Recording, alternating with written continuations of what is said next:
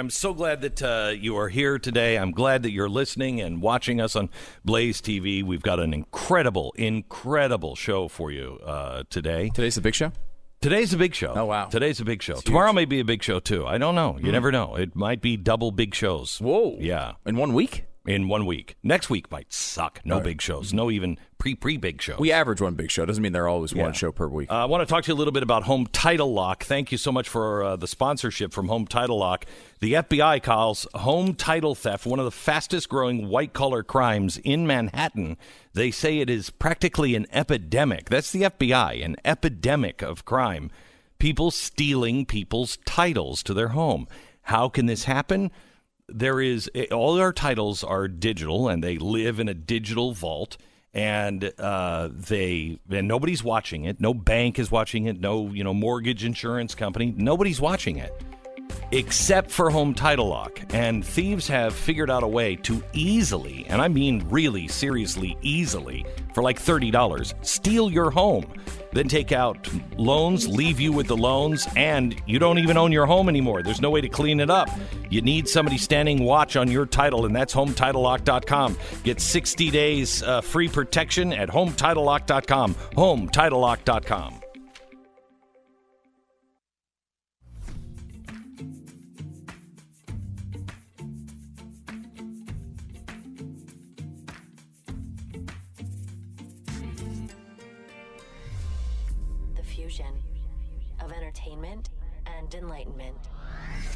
You know, I'll play a bit of audio right here. Uh, Sarah, if you could grab the Adam Schiff uh, cut one saying Mr. Uh, wouldn't deliberately make false statements. Listen to what he said yesterday.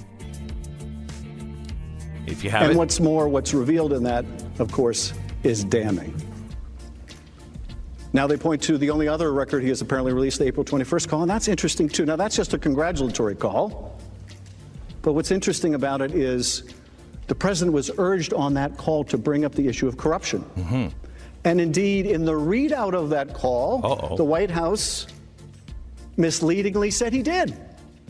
But now that we've seen the record, we see that he didn't. Huh. And notwithstanding counsel's claim in their trial brief Oh. that the president raised the issue of corruption in his phone call, Yes. the July 25th, 25th call, of course, that word doesn't appear in either conversation. Oh, and why?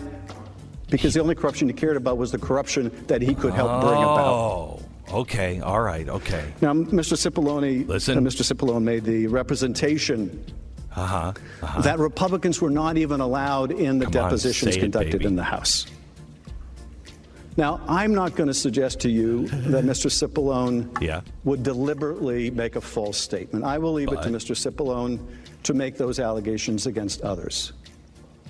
But I will tell you this he's mistaken. Okay, I'm going to go out on a limb here, and I'm not going to let uh, you know.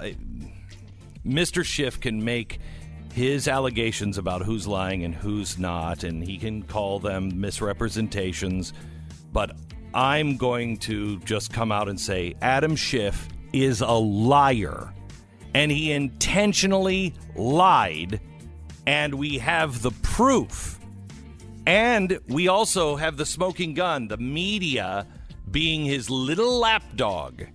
I'll explain what's really going on and call the man a liar to his face in one minute. This is the Glenn Beck Program. No, I'm not suggesting he's a liar. No, I'm, I'm telling you he's a liar. Not by suggestion, though. Not by suggestion. Okay, that would no. be wrong, No, by fact. I'm going to show you how he's a liar, but I will not suggest it. Good. I will not suggest We're it. on solid would- ground then. right? You're with me.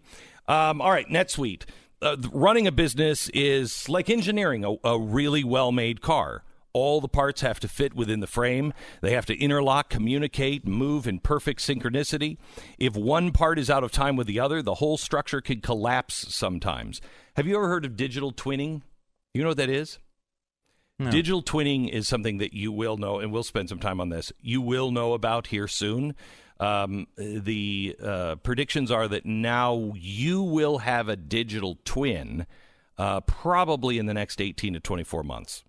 Okay. And what twinning means is it you take all of the data, let's say you build a car, and you take all of that data and it's in real time and it's running on a computer and there's a an exact twin 3D that you're using. And so you can change things and say, could I make a could I make just a, an adjustment here on this particular motor and how will it run? If if if I tweak here, how would it run? And it's a digital identical mm. twin.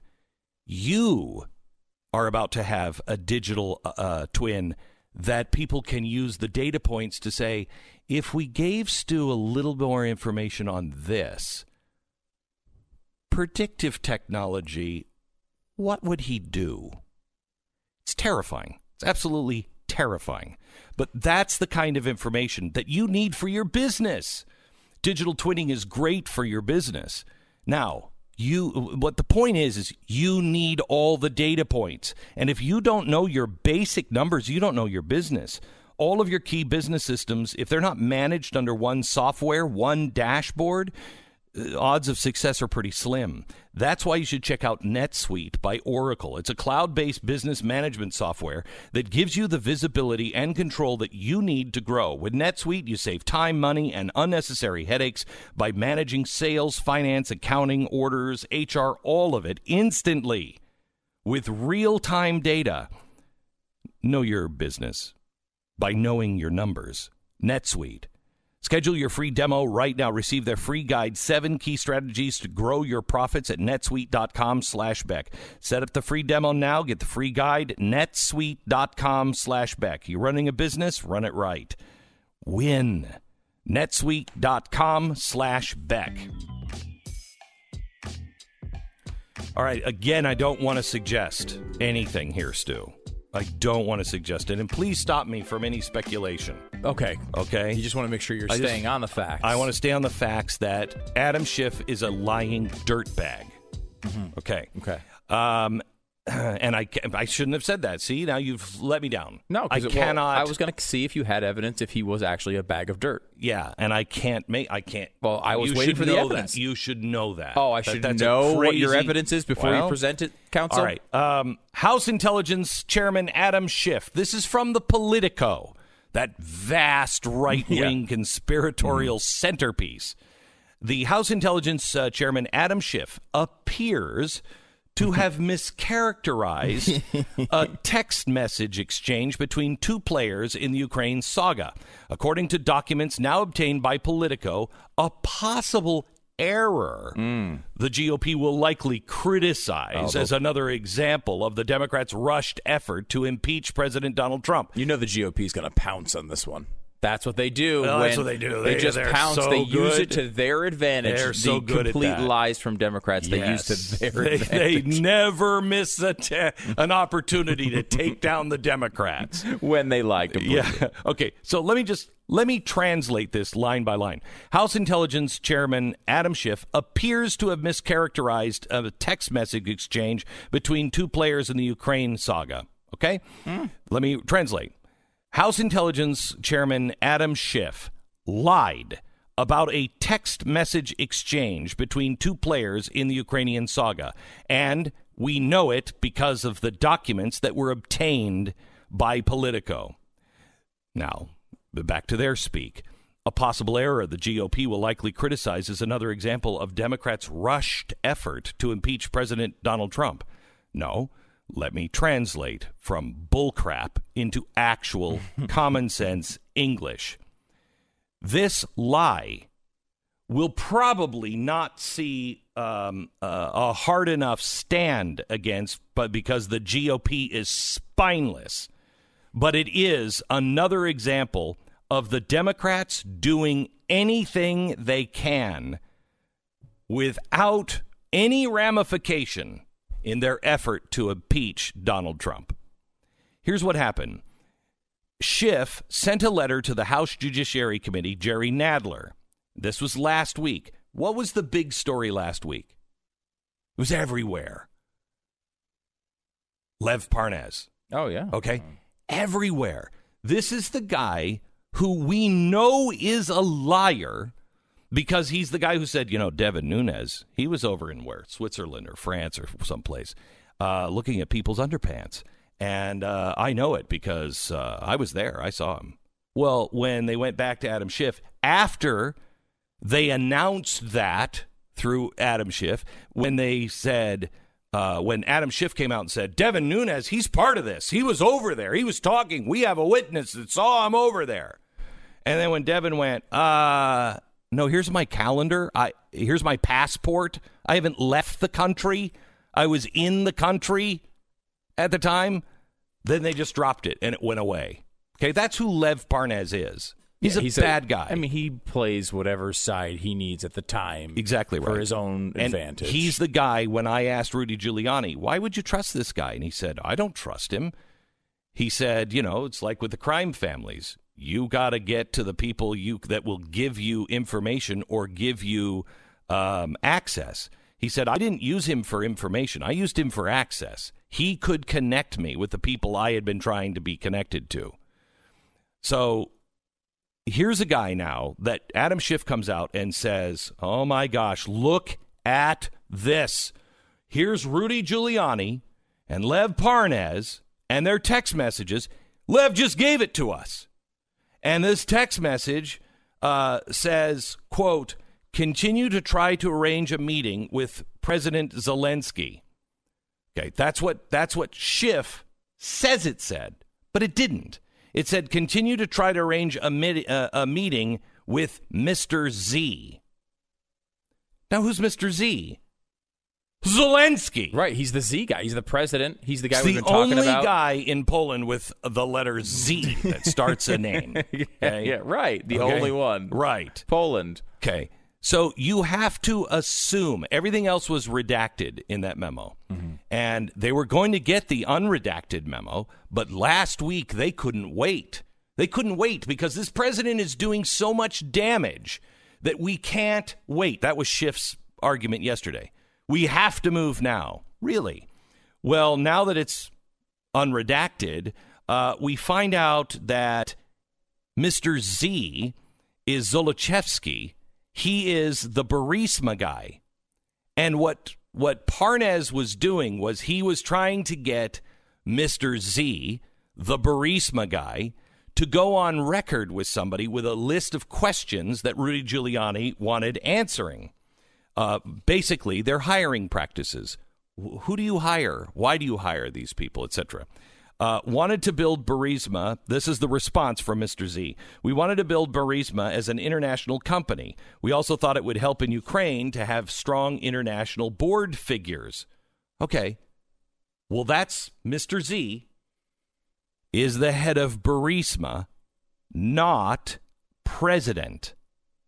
Also, by the way, I would say confirms a large part of the problem with Hunter Biden being on that board. I mean, he's admitting the reason he hired him is for his influence, not Correct. because he has any ability Correct. in, in his knowledge of the, the gas, Ukrainian gas world. So he is only there Yeah. because of his dad. I mean, that's just confirming Okay. the reason he was hired. Exactly right. Exactly right. Now listen to the Politico. The apparent mischaracterization. Excuse me? Mischaracterization.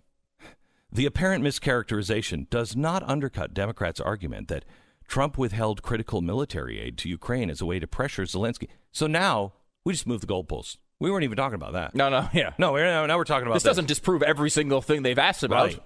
A Democratic official working on the impeachment trial did not dispute the suggestion that the in, the initial interpretation was incorrect. Ah.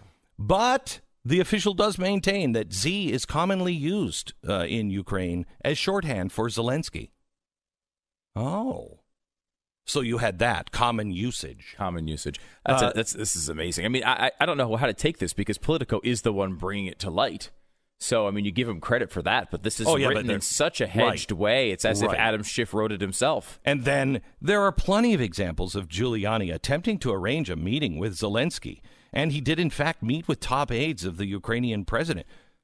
This has nothing to do with what you were accusing him of last week. Right. Last week, he's admitted those things. He brought that to the uh, State Department. He brought that to the uh, Southern District of New York FBI. Yeah, admitted isn't even the right word. The he, was, he was going on television telling everybody about he it. He went and gave them all of this information before he was even asked for it.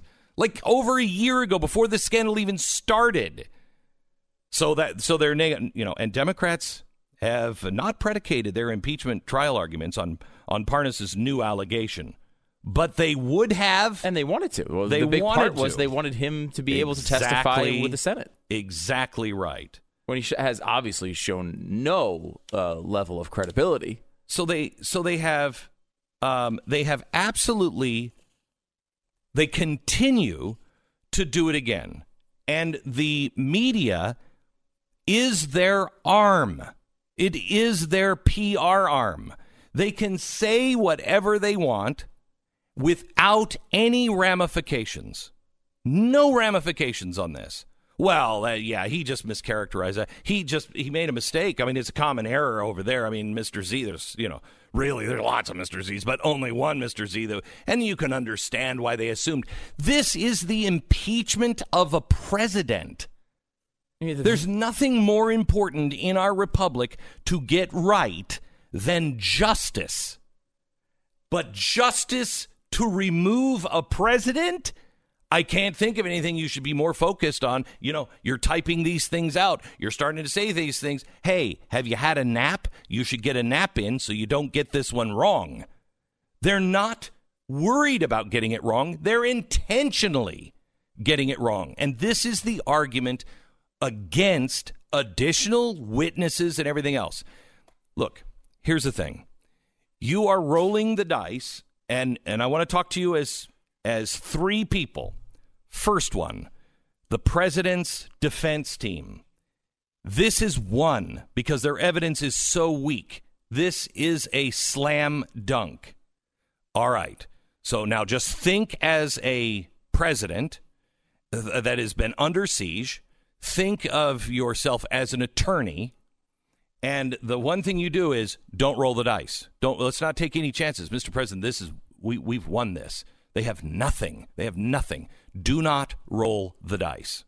Okay. I would do that. You would do that. Because the consequence of something being taken out of context, twisted, even if you know you're innocent, something with these dirtbags, you know, could come out. Now, let me talk to you about the Democratic point of view and then the American point of view in one minute. The American shoe. I don't mean the one that's most popular. I mean the one that really identifies. You're wearing this shoe, you're an American. It would have to be the cowboy boot. The cowboy boot croons a song to the American spirit. It sings of responsibility and hard work and honor and the kind of uh, the the the kind of work that is all done on a handshake. You don't need fancy lawyers. Let's just do this. It is the eternal frontier stretching out before you. That is the song that the cowboy boots sings. And the one that puts that puts that orchestra behind that song is Tecovas. When you put on a, ter- a pair of Tecovas boots, you are living the life of a cowboy. And it doesn't mean you don't live in the city, and it's you're not a poser. You just believe in new frontiers. Your word is your bond that you live a different way. You cut your own path. So visit Tecovas today. When you make a $150 purchase and you enter uh, the promo code Beck at checkout, you're going to get a free hand stitched calfskin card case, $45 value.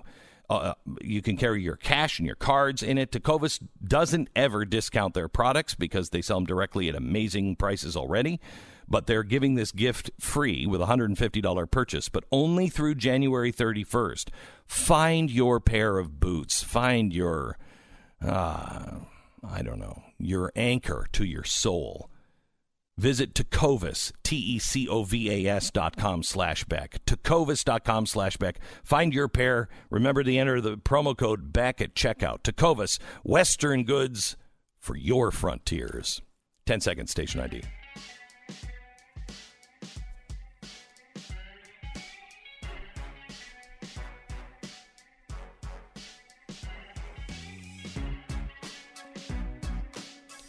Okay. now, the the view of the president and and supporters really of the president, I think, to a, a large degree is you know your you know your competitor, the person that is trying to uh, bury you legally was trying to sue you before your doors of your store even opened. Okay, they were trying to bury you. It's personal. It's they'll do anything. So you don't take a risk and roll the dice. You don't want anything else coming on. No, this is what you charged. This is what we're trying. The Democrats, however, they know they don't have a case. And so they've got they're they're they're in the casino and they've got nothing to lose. And they're like, "You know what? Put it all on red." They're so desperate and they know they have nothing to lose. They will risk anything. Just put it all on red. We want John Bolton. Well, what is John Bolton going to say? We don't know. No, the president says, I don't know. Could be good, could be bad. I don't know. It's a risk. Don't take it. The the Democrats don't know either. And it could be bad for them, but they don't care. Put it all on red. They're looking for a Hail Mary pass. Here's what the American people want. Shut up. Tell us the truth. Base this in actual fact. Play by the rules of common decency and justice. That's what they want. You're not going to get that from the political players. And and how do I know that? Yesterday, Chuck Schumer got up and gave this impassioned speech on how we were told these were going to be the 1990, 1999 rules of impeachment under Clinton. These rules, they're well established. And what he wants to do is he wants to change it from three days of testimony to two days of testimony, which will mean there are 12 hour workdays. Oh, boo hoo, I worked one yesterday. Oh my gosh, we can't expect the American people to do that. And then they wouldn't even enter anything from the House as evidence. Now, he had a point on that one. I think. He had a point on that one, but not on the first one. And I'll explain later why. So, what happens? The GOP breaks for lunch. Before this is put down on the floor for a vote, they talk. McConnell says, okay, you guys don't think that's fair? Fine, we'll go with the 1999 rules. So he then introduces, without any fanfare, and they're reading it, and it is the 1990 Clinton impeachment rules. What does Chuck Schumer do? Gets up and says, This is unfair. And he has a whole new set of reasons why the why the rules that he was just saying he expected and would have been fair, why those are now unfair and need an update. This is a clown car. The Democrats arrive every day in a clown car. Stop it.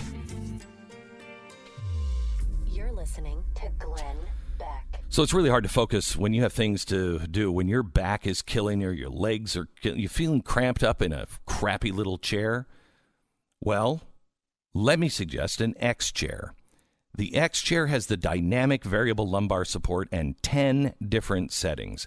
The X chair is what you need and those who are around you need for a really comfortable workday. With X chair's 30 day, no questions asked guarantee of satisfaction, you have zero risk. And most companies can't make that kind of offer. But most companies aren't X Chair. So don't settle for less than the best. Get an X Chair today. Believe me, you're going to thank me or you're going to thank X Chair for sure because it's a game changing chair. On sale now for $100 off. Just go to xchairbeck.com. That's xchairbeck.com. Or you can call them at 844 4xchair. Just go to xchairbeck.com, find your chair, use the promo code BECK, and you're going to receive a free set of the uh, new X wheels with your chair. xchairbeck.com, promo code BECK.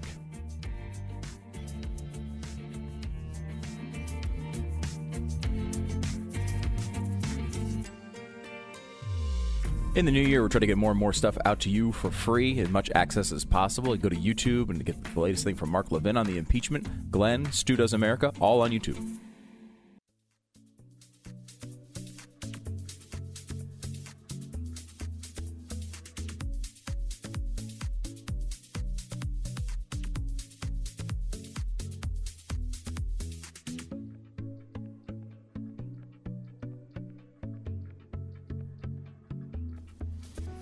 Uh, there is a new book out that I just started reading yesterday Profiles in Corruption by Peter Schweizer, and it is It's unbelievable. Peter's coming up with us.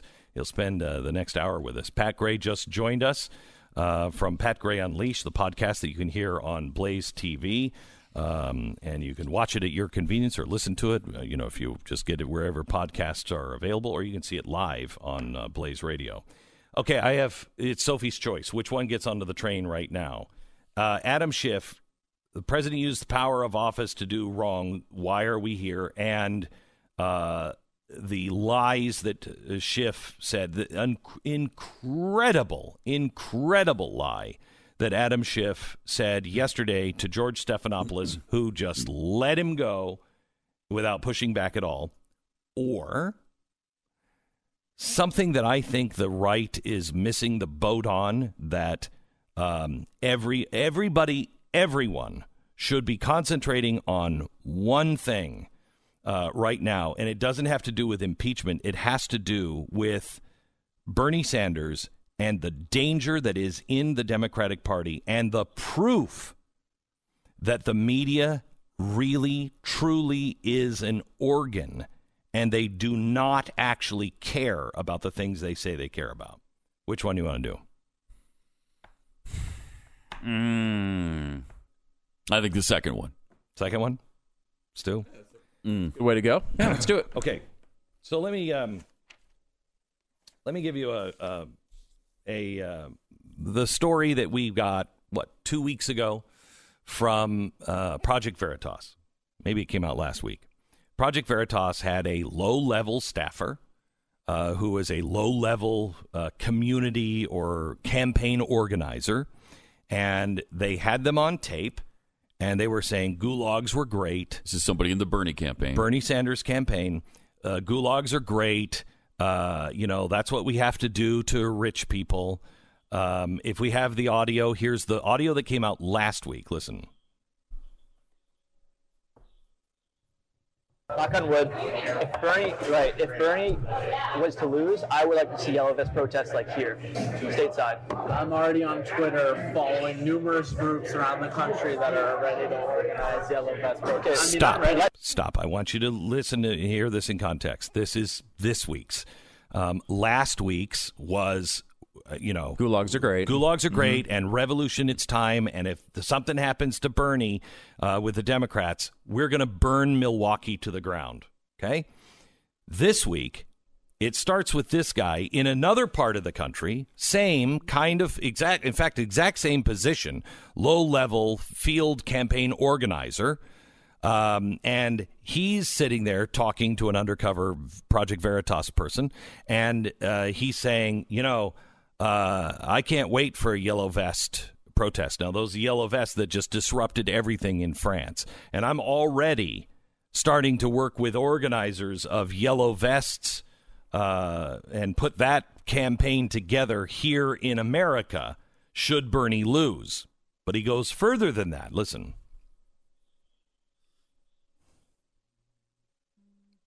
Do we have it?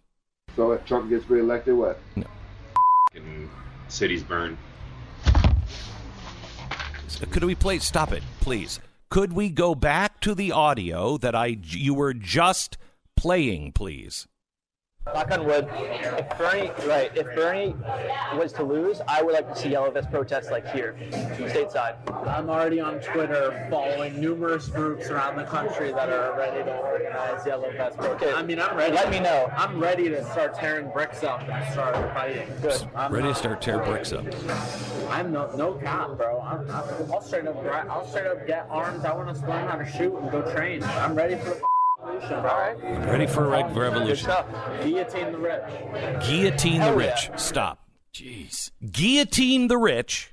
I'm ready to arm up, get training to learn how to shoot. I'm hmm. ready for the revolution. Okay. Let me just take you way into a time machine all the way back to Monday and what the press was saying about people who were asking for their Second Amendment guaranteed right to be respected. They called them terrorist, revolutionaries, white supremacists, Nazis, crazies, ready on the edge, ready to shoot people.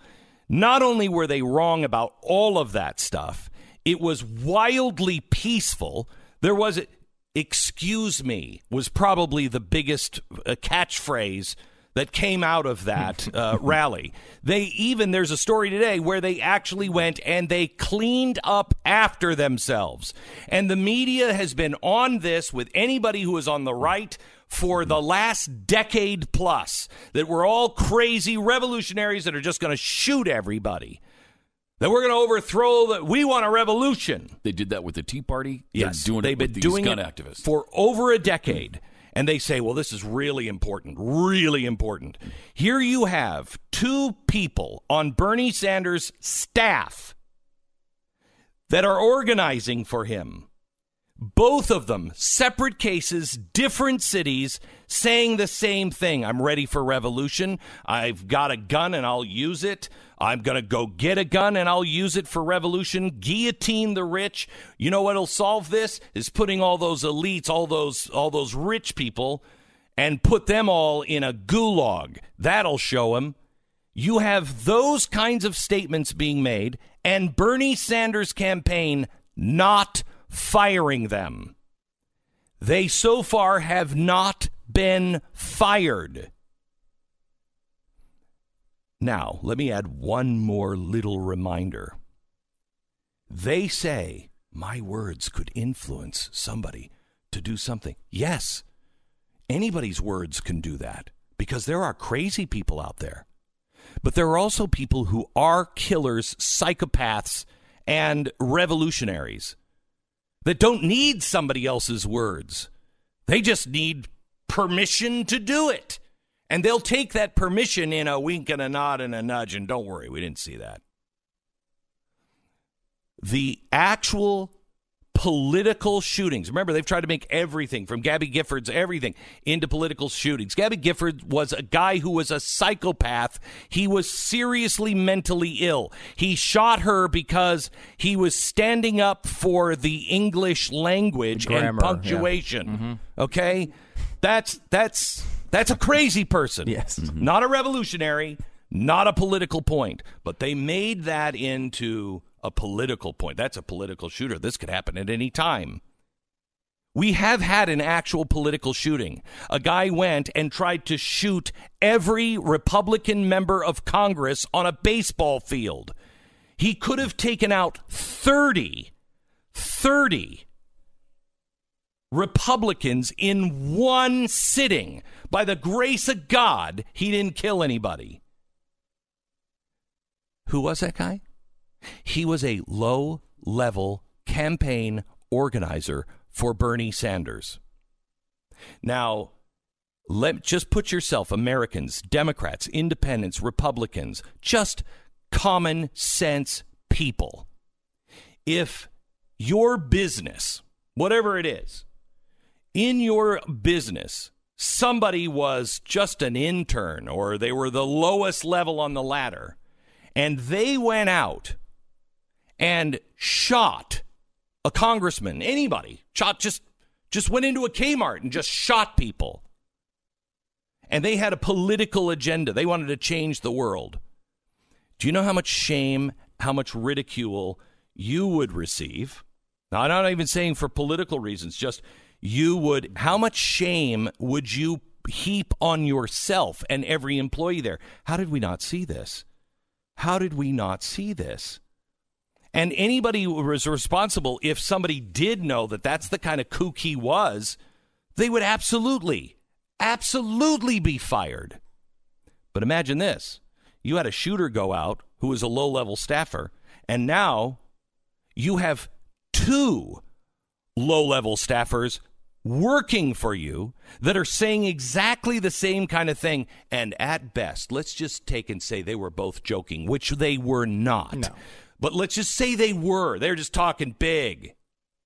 Let me ask you your employees, the people that work for you, if you had an employee low level that had left and shot people, and then you had two people that had that same position and they were joking about it, do you Doesn't not matter. You got to fire them. and do you not think every employee would come down like a bag of bricks. It wouldn't be the Yes. boss. It would be the lowest level employee next to him going, Do you realize what that did to us? Do you realize what that meant to us? Do you realize what it feels like to have somebody go and they were with you mm-hmm. and they were killing people? Don't ever joke about that again. You would self police that as an employee. Here, this is the Bernie Sanders culture. This is who they are. And no matter what the press says, you don't care about political people being killed. You don't care about words leading to violence because you have two concrete examples coming from an organization that has already spawned one killer. And you do nothing. And why? I mean, Bernie himself is talking revolution. Now, he might not mean the same revolution they do, but they They do. th- we they just showed how they mean it. he hmm. is a he is a guy who who who has spent his life standing up for murderers and thugs in Yeah. communist countries. Yes, he has. He knows he knows that what the gulags are, but he believes the same kind of thing that these guys do. Oh, it wasn't so bad. We're worse.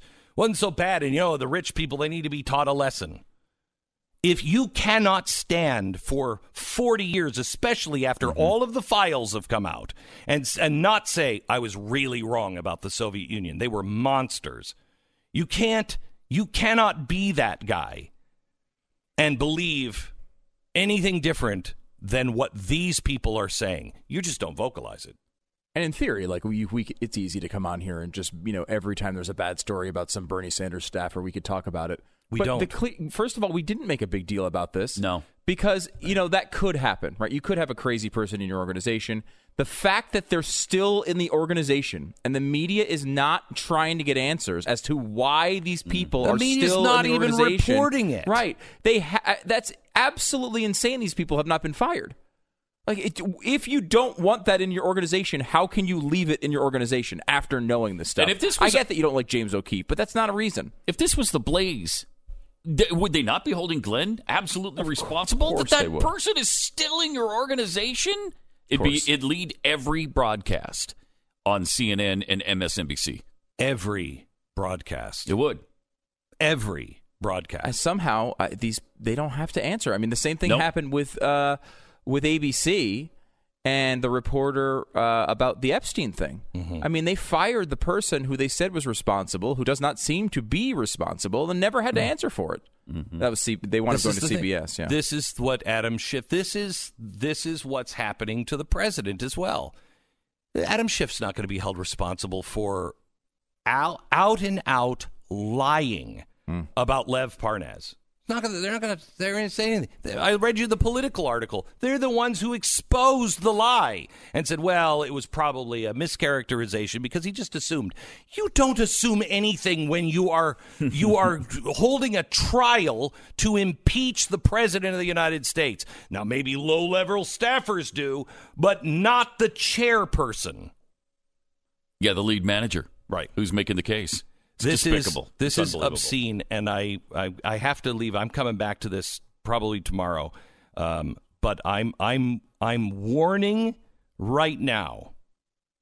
Milwaukee could make 1968 Chicago look like a picnic. These people are serious. If there's violence, it's going it's already here with Antifa, but it is going to come from a disgruntled Bernie Sanders supporter. They mean what they say. So does Pat Gray, by the way, on Pat Gray Unleashed. Uh, you should tune in, get your uh, s- subscribe to the podcast, and go to the YouTube channel as well. Thank you very much, Pat. You wake up in the morning, stretch your arms in the narrow beams of sunlight raking through your window, and you greet the day. And then you look up at the calendar. It's going to be a great day. no. it's the day your car warranty expires. And you know without even turning the key how many days, how many minutes, how many weeks before this thing just doesn't work anymore. Because it seems like everything is timed for the warranty. What a conspiracy theorist. Anyway, that's why you need Car Shield. I don't care if your car has 5,000 or 150,000 miles on it or, you know, what it is. Uh, car Shield can give you that protection that you need when you don't have a warranty anymore. Look, you can't work on your car like you used to be able to. Um, and sometimes just the sensors, just the little chips, are $2,000, $3,000. Right now, Car Shield covers your car. They they will pay the mechanic or the dealership themselves, so you don't have to wait for the money from them. They provide 24 7 roadside assistance, a rental car while yours is being fixed. It's all free. So don't let the expired car warranty change your life. Get covered with the ultimate in extended vehicle protection carshield.com. Mention the promo code Beck at carshield.com and save 10%. Or you can call them at 800 CAR 6000, 1 800 CAR 6000, or carshield.com. Promo code Beck. Deductible may apply. This is the Glenn Beck Program.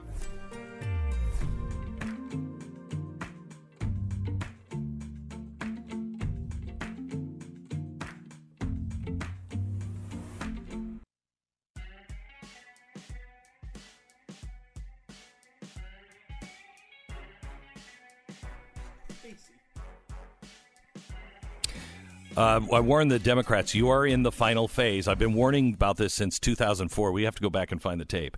Since 2004, Michael Moore was sitting in the presidential box at the Democratic convention, and I said, You have no idea who you're in bed with. These are revolutionaries. They're socialists. They believe it. You don't. In the end, they will control you, and if they can't control you, they'll kill you. You have AOC this week starting this process saying, you know, the Democrats, they're not really a party of the left. You now have Bernie Sanders people threatening if some if Bernie Sanders doesn't get in, uh, well, he's our only hope. These people will take it by hook or by crook. They are revolutionaries. Democrats, you better wake up because they're coming for you first. They're not coming for us. They're coming for you first. And they just refuse to see it. Peter Schweizer is coming up next.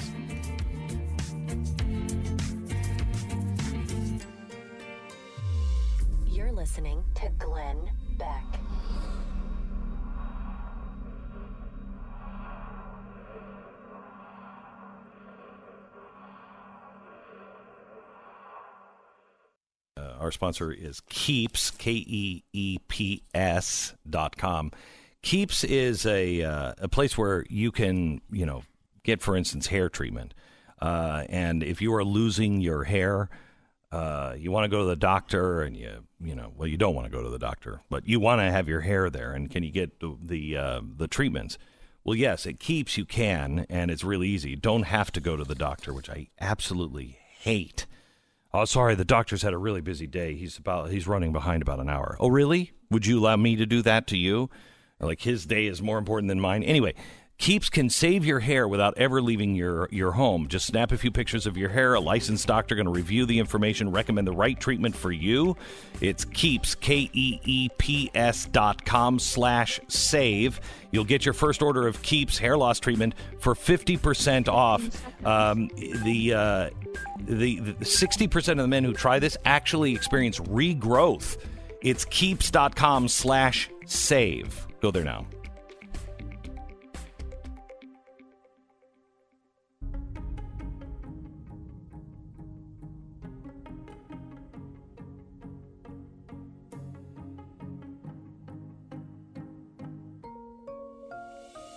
Fusion of entertainment and enlightenment. As we go into this impeachment, we want to look at all of the the candidates and especially now that we're in impeachment, we want to look at the candidate Joe Biden. Peter Schweizer has uh, told us before uh, that Joe Biden is the most corrupt vice president we have ever had. I've been reading his new book called Profiles in Corruption. It came out yesterday. Uh, and let me tell you something. If half of this is true, and I, I bet my life that it is because you couldn't publish it if it wasn't, and it comes with a hundred pages of footnotes, uh, so you're it's really well researched. If half of what he says about Joe Biden is true, he has to be the most corrupt ever in office. But if all of it is true, we are looking at We are looking at one of the biggest uh, robberies and one of the biggest thieves of American money, possibly in our nation's history. We go there with Peter Schweizer next. This is the Glenn Beck Program. You know, you owe it to yourself to be protected against data breaches because they're not going to stop. And when cyber criminals have access to your personal information, there's no end to the damage that they can do. But you not only owe it to yourself, what about the people who depend on you? How would something like your identity being stolen and used to ruin you and your credit affect the family? It's 2020 now. Protection is available, it's affordable, and it's responsible. And as a responsible person, you should do it. This is why you need Lifelock. Lifelock detects a wide range of identity threats. Their agents will work to fix them if they happen. That's the best thing because nobody can promise you that they're going to stop everything. But they have a dedicated team that knows exactly what to do if it happens. And that's the problem. You find out something happened. Oh, thanks for the alert. What do I do? They have a team of dedicated specialists ready just in case. Now nobody can prevent all identity theft, but man, they are on the they are on the clock 24/7. Use the promo code Beck and you're going to save 25% off your first year at lifelock.com. That's lifelock.com promo code Beck or you can call 1-800-LifeLock, 1-800-LifeLock on the phone or online at lifelock.com. Remember, promo code Beck and save 25%.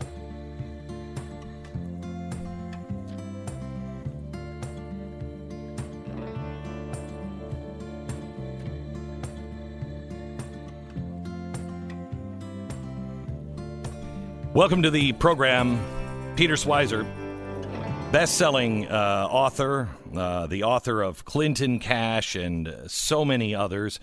This is the abuse of power by America's progressive elite, the ones who all say they're fighting for you. No, they're not. They're robbing you, the American people, blind. Uh, Profiles in Corruption is the name of the book. Peter, uh, let's start with Joe Biden. I was blown away at it's not just Hunter Biden, it's the whole family. And the story you tell about Joe Biden's brother is remarkable. Yeah, Glenn, it's uh, great to be with you as always. Um, yeah, that's right. I mean, uh, we've talked about Hunter Biden before, his deals in Ukraine and China. Uh, but what you have in this book are what we call the Biden Five. And these are the five family members who all cashed in during this period when Joe Biden was vice president. Um, one of those uh, is his brother James Biden. Uh, James Biden, um, you know, got a lot of benefits by his brother being vice president of the United States. If you step back to November of 2010, a guy visits Joe Biden's uh, office in the White House named Kevin Justice. We know this from White House visitors' logs. It's the only trip visit that he makes to the White House during the entire period. Kevin Justice is from Delaware. He's friends with the Bidens, and he has just set up a company called Hillstone International which wants to get into the construction business. So he has this meeting in Biden's office. We don't know what was discussed, obviously. Three weeks later, Hillstone International announces that James Biden, Joe Biden's brother, is the new executive vice president of the company. Now, what's interesting about this, Glenn, is as we found with Hunter and his deals, James Biden has no experience or background in construction. Uh, he's he's never held a job in it. He's never been involved in it. Um, but that's only the beginning. What happens next over the next six months is Hillstone International, this new company with Joe Biden's brother as the new executive vice president, starts landing big contracts from the federal government. They get a contract to build 100,000 homes in Iraq. It's part of a $35 billion reconstruction deal in Iraq. Again, this.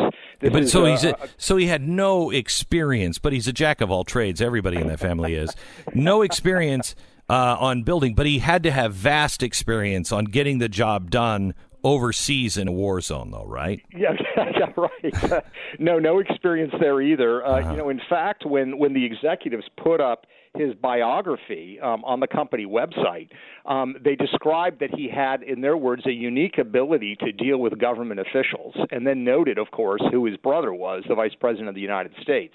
Um, but that was the first contract they got. They got a contract to do reconstruction work for the U.S. State Department uh, and, and others. Um, and again, as always is the problem with this stuff, Glenn, because of the way this corruption is handled we don't know how much James Biden made. I'm sure he made a lot of money doing this. Um, he's not going to be cheap in this kind of arrangement, but it's the kind of sweetheart deal that you find repeated over and over again with five family members during the time that Joe Biden is president. And Glenn, I've been on your show numerous times. We've talked about corrupt Democrats, corrupt Republicans being honest with you, I have never, ever, ever seen a situation with a politician that has five family members that were basically bagging money while um, you know they were in office. Give me the give me the worst offender, and then tell me about the other family members. Oh boy, I mean, worst offender is really hard because there's so many examples. I mean, the the Biden chapter in the book is 60 something pages long. Um, but let's go back to Hunter. Um, you know, Hunter. Uh, we talked before about Rosemont Seneca, the deals that he had in China, and we've talked about the deal he had in Ukraine. Uh, he had another uh, entity called Burnham uh, that he set up with his business partner um, Devon Archer. Um, and we know now from court documents and cases um, that they were, by their account, taking in hundreds of millions of dollars from Kazakhs, Russians, and Chinese investors. Again, all of this happening while Joe Biden was vice president. It didn't happen before he was vice president. It hasn't happened since he's been vice president. So we can all draw our conclusions about what that money was for. But uh, for example, they, they talk in, in corporate records about uh, a $200 million deal uh, done with somebody named uh, Yelena Baturina. Now, if you go on Google and look up Yelena Baturina, it'll take you five, ten minutes to discover uh, that this Russian oligarch is widely believed around the Western world to be tied to Russian organized crime.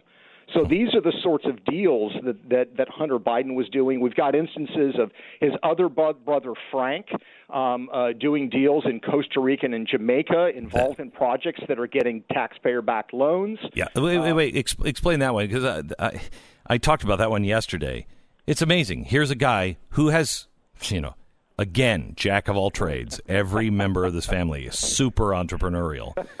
He he goes to Costa Rica and he gets all these government backed loans to start this, you know, almost like this this uh, you know, super rich community, building houses and golf courses and spas and everything else. Uh, it's a it's a disaster. Uh, and then he decides, you know what? I'm actually an entrepreneur uh, in solar energy. And he gets all these government backed loans for a solar energy company in Jamaica, which also, how's it doing today? Is it really rocketing to the top now? yeah, no, you're exactly right. That that's the pattern here. Um, again, these are uh, solar companies or real estate companies that he started after his brother became vice president. In the case of Costa Rica, you know, it's very very clear. Uh, Joe Biden flies down to Costa Rica in uh, the spring of 2009. Uh, really, the first president or vice president to be in that country since Bill Clinton went 11 years earlier. So this is a big deal to the Costa Ricans. And Joe goes there and and talks about bringing all sorts of U.S. government aid, and we're going to help the Costa Ricans and all these things. Well, in the months that follows, his brother Frank is suddenly in Costa Rica, and he's meeting with the president of Costa Rica. He's meeting with the education commissioner. He's meeting with all these government officials. He gets letters of support for this real estate project that he wants to develop. Um, he gets uh, these exclusive agreements with the Costa Rican National Energy Company. And again, this is a guy who has no background in any of this. In Jamaica, you have a solar project that's developed. Uh, he sets up a company called Sun Fund Americas that gets the power purchase agreement, and the project is supported with a $47 million Obama. Biden administration taxpayer backed loan. Um, and again, he has no background in, in, in solar uh, energy.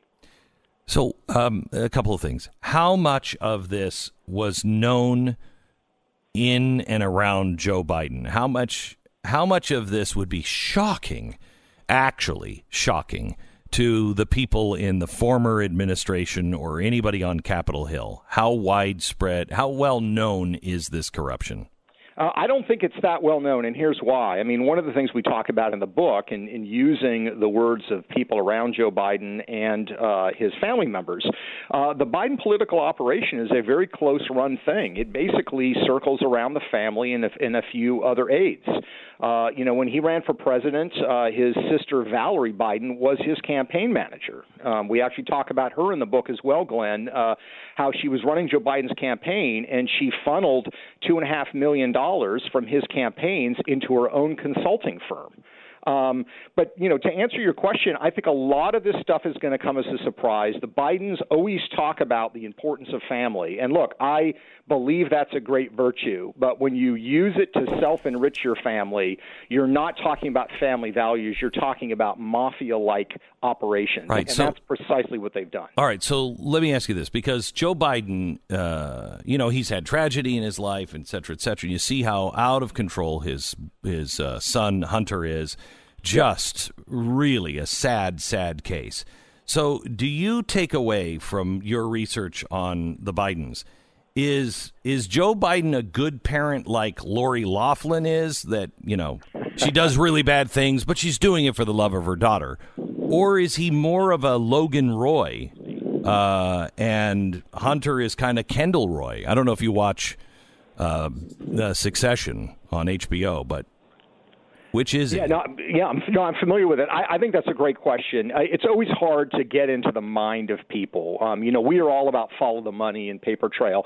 I think that Joe Biden, um, you know, takes fact in, it takes pride in the fact that he is a powerful man. I mean, I'll just give you a small illustration of what I mean. I mean, Joe Biden has said for years that he is the Amtrak senator and he's just regular Joe and he gets on Amtrak and he rides Amtrak, you know, all the time and it makes him a regular guy, which everybody has heard that story. Well, we looked into this and we actually found local Delaware press accounts. The other side of that story, yes, Joe Biden uh, did ride Amtrak all the time, but you know what he also did, Glenn? If he was running late, he would call Amtrak and have them hold the train for him. The entire train would be held, commuters be damned, until he arrived. Uh, that to me is evidence of the fact that this is somebody who enjoys power. He doesn't mind using power, and he believes that you know power is something that that that he deserves to have. He believes he's doing great things for his constituents and for the country. Why not be able to do great things for his family as well uh, by allowing them and helping them to secure all these uh, deals? How much money do you think has passed through the Biden's hands? It's impossible to know. I mean, it, it's certainly uh, when you look at all of it, it, it's in the tens of millions um, in terms of I think actually to them over the course of years. But it, it could be more than that, and that's part of the problem. So much of this is so murky, and some of it, Glenn, is so intangible. I mean, you know, another story. His daughter Ashley, uh, this case involving his daughter Ashley in June of 2011 Joe Biden ushers these two executives from this new company called Startup Health into the Oval Office to meet with Barack Obama. This company doesn't have a website, they don't even have a business plan. These executives get their picture with Barack Obama. They put that up on the website. Uh, and then the next day, they are uh, sort of the hallmarks of this big federal government conference on healthcare data. Now, Startup Health is a investment firm. They want to invest in healthcare companies. That's what they do. So over the next five years, Startup Health brings its investors together, brings its partners together, and the sitting vice president of the United States, Joe Biden, goes to these closed sessions and speaks to these audiences and briefs them on what's going on in Obama administration healthcare policy. Um, the, the, the, the chief medical officer for that company is married to Ashley Biden. It's his son in law. And he described in the interview he gave in this very obscure trade publication how all of this happened. You know, I was talking to my father in law on the phone. I told him about this company. He said, Great, come by. I want to introduce you to Barack. Um, you know, this is the classic sort of inside corrupt deal. And if you could imagine the Trumps doing something like that, I mean, everybody, of course, would, would be outraged in Washington. I would be upset and outraged by it as mm-hmm. well. But the Trumps haven't done that. The Bidens have. And yet there seems to be zero curiosity and interest by people in Washington, D.C. for this kind of conduct. Uh, because it seems like many of them are involved in in the get rich quick schemes uh, that comes with their uh, their office, including people like Bernie Sanders. We'll continue our conversation here in just a second. The name of the book is Profiles in Corruption uh, by Peter Schweizer, and it is not. It's uh, it's so well written. He's a good storyteller, but it is not something that is light. The last over a hundred pages are fine print footnotes. So you could go look it all up yourself. This is not a man's opinion. This is a uh, this is a journalistic work, and uh, I haven't seen one of those in quite some time. American Financing Corporation, NMLS 182334, www.nmlsconsumeraccess.org. Okay, there's plenty of things that could happen in, you know, in your quote perfect world. Unmanageable credit card debt, a job layoff, a medical emergency, car trouble. And that it just it just when it rains it pours it seems. We don't live in a perfect world. We we live in the world that we're we're living in now and debt tends to feed on itself. And so while you're carrying that every heavier burden on your shoulders, it can be really easy to lose hope. But I want you to know you don't have to be there. You will make it through this. If you take 10 minutes out of your day today, you could get a free mortgage review from the good people over at American Financing and learn about refinancing your debt into your mortgage. Um, it, it, maybe it's not right for you, but it's right for a lot of people and their clients. Even if you even if you bought your house in 2018, a refi can save you hundreds of dollars a month. Some people are saving, you know, a thousand, fifteen hundred dollars a month. Please just check this out and get rid of that debt. American Financing, family owned and operated, salary based mortgage consultants that work for you and not the bank. Just make that phone call at 800 906 2440. It's 800 906 2440 or AmericanFinancing.net. That's AmericanFinancing.net. 10 seconds, station ID.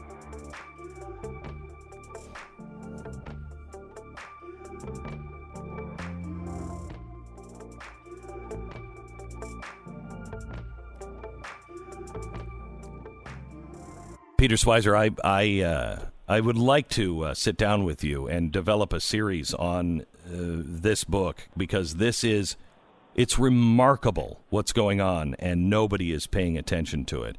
And you have taken all of the front runners of the Democratic Party and shown where they are really corrupt and dirty.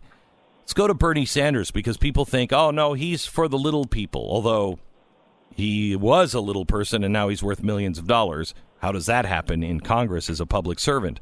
But uh, let's let's spend a few minutes on Bernie Sanders. Sure. Uh, you know, Bernie Sanders is an interesting case uh, because Bernie Sanders, really since the 1970s, has railed against uh, millionaires and billionaires in politics. And he used that phrase uh, for about 37 years. Uh, and then he stopped using that phrase. He said he was only concerned about billionaires mm-hmm. in politics because he's now become a millionaire. And it's, it's been an interesting uh, path to how he's done it. The first thing that emerges, I mean, the Bernie Sanders chapter in the book is probably 40 pages long, something like that. And and you know what you find is from the earliest days when he was mayor of um, Burlington, Vermont, one of the first things he did was put his girlfriend, later wife, Jane, on the payroll. Now, the city council never authorized this. He created a position that was not funded. But Bernie's attitude was be damned. I want my girlfriend on the payroll. She's on the payroll. And from that point forward, there has been a strategy by him to use his government positions, to use campaign funds, to use other resources to enrich his family. So when he started running for Congress, he discovered this loophole that other people in Washington, D.C. have learned, uh, which involves media buys. So, Glenn, if you were running mm-hmm. for senator of Texas and I was the media buyer for your campaign and you spent a million dollars on television ads, I would basically take a 15% fee or commission for placing those ads. I would get $150,000. The challenge is it would not have to be disclosed anywhere. Nobody knows that I got that $150,000 because the only thing that shows up is the large sum of $1 million. Well, Bernie Sanders figured this out. So, of course, what did he do? He made his wife his media buyer. Um, and it's hard to know exactly how much money they made, um, but if you follow some of the money in paper trail, it's at least $150,000 while he was in Congress. The big payday on this for someone, we don't know yet, but we have our suspicions, came when Bernie Sanders ran for president of the United States in 2016. Now, he spent $83 million on Oh, media buys. $83 million. So the commission on that is what, $12 million, something like that. Who did the media buying for him? Well, we don't really know because that $83 million went through a company called Old Town Media, which is registered to a private residential home on a cul de sac in Virginia. Oh my gosh! Hang on just a second. There's more. There's more uh, on this and uh, and other with Bernie Sanders, Elizabeth Warren, all of them uh, with Peter Schweizer. We'll go back to Peter next. I wish these people would just be as good at government as they are at scamming. They- Right? This would we'd be this would we be the would most be efficient place in the world. if they put their attention on making America profitable and and and strong.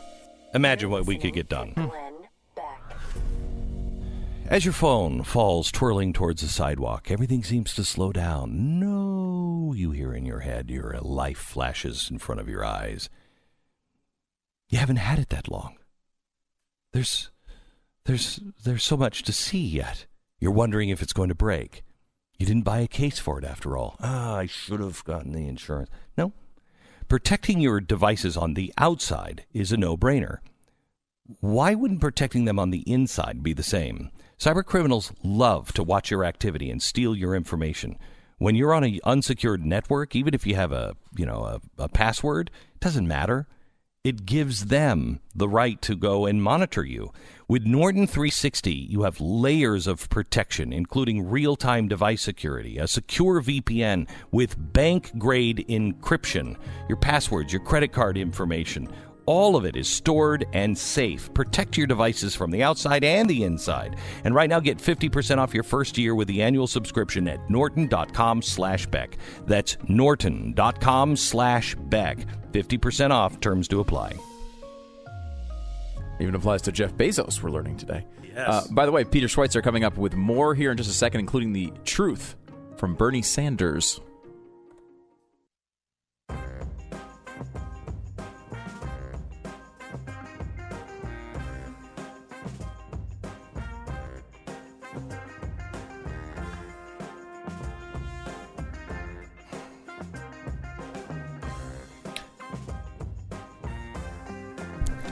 So, with Peter Schweizer, he is a New York Times bestselling author. He is a guy who has taken on both the left and the right, doing his journalistic uh, job. Profiles in corruption.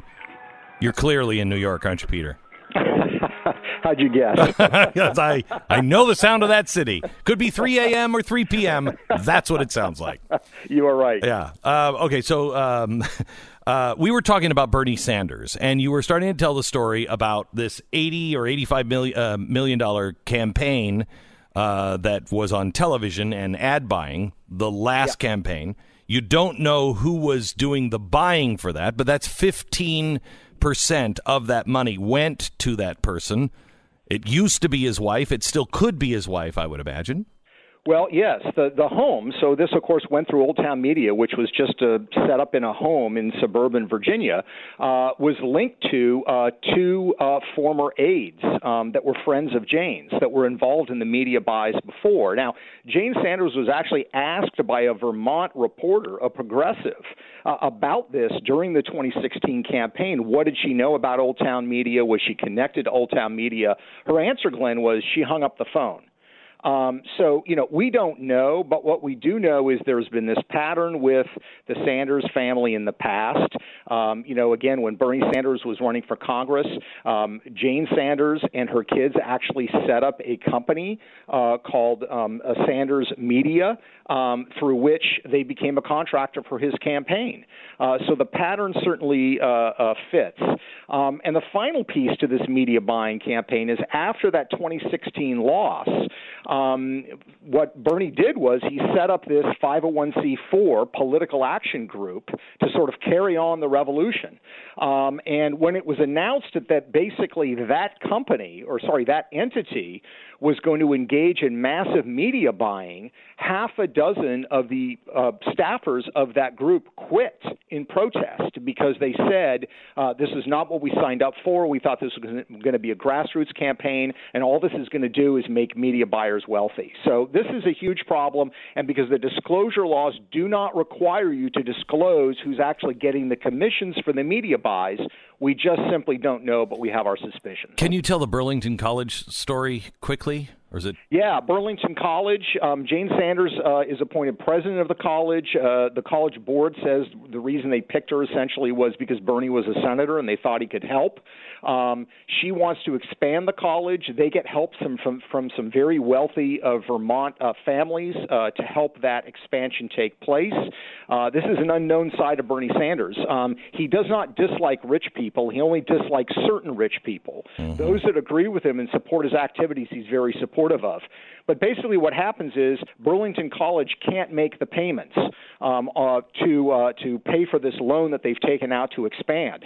Part of the problem is that Jane Sanders, as president of the college, funnels uh, about half a million dollars of the college's money uh, to her daughter's woodworking uh, school, which is unaccredited. It's unclear whether the college um, uh, committee or leadership even approved that transaction, but the college basically collapsed. And there's been a lot of scandal around it because the claims are that Jane Sanders made a lot of claims about money that was promised to the college to make this happen.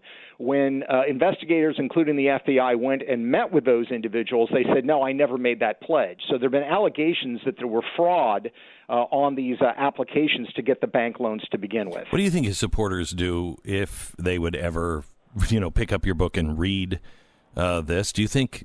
I mean, you know, I think these young kids they believe it, and they believe he's just an old fart that has been saying these things, and he believes it. At least he's honest. And uh, when you look at the corruption, I mean, it's the way the Soviet Union works. I mean, you know, or used to work, um, where you, you know, if you're part of the political elite, you get a special lane on the highway. What do you think his his deep supporters would think of what you outline in the book? Well, I think uh, they would be shocked if they looked at it. What I would say to them, even if you don't want to buy the book, what I would encourage Bernie Sanders supporters to do is look at his rhetoric, uh, where he says he's a socialist, he does not like corporate America, he believes corporations are evil, and then actually look at his investment portfolio. Um, his investment portfolio is in blue chip Fortune 500 stock. He, by the way, this is very interesting, Glenn. You know, a lot of people know there's this phenomenon of sort of socially responsible investment yes. funds and. Mm-hmm Bernie doesn't invest in those. Bernie invests in Fortune 500 company stock. When Jane ran Burlington College, they had a small endowment.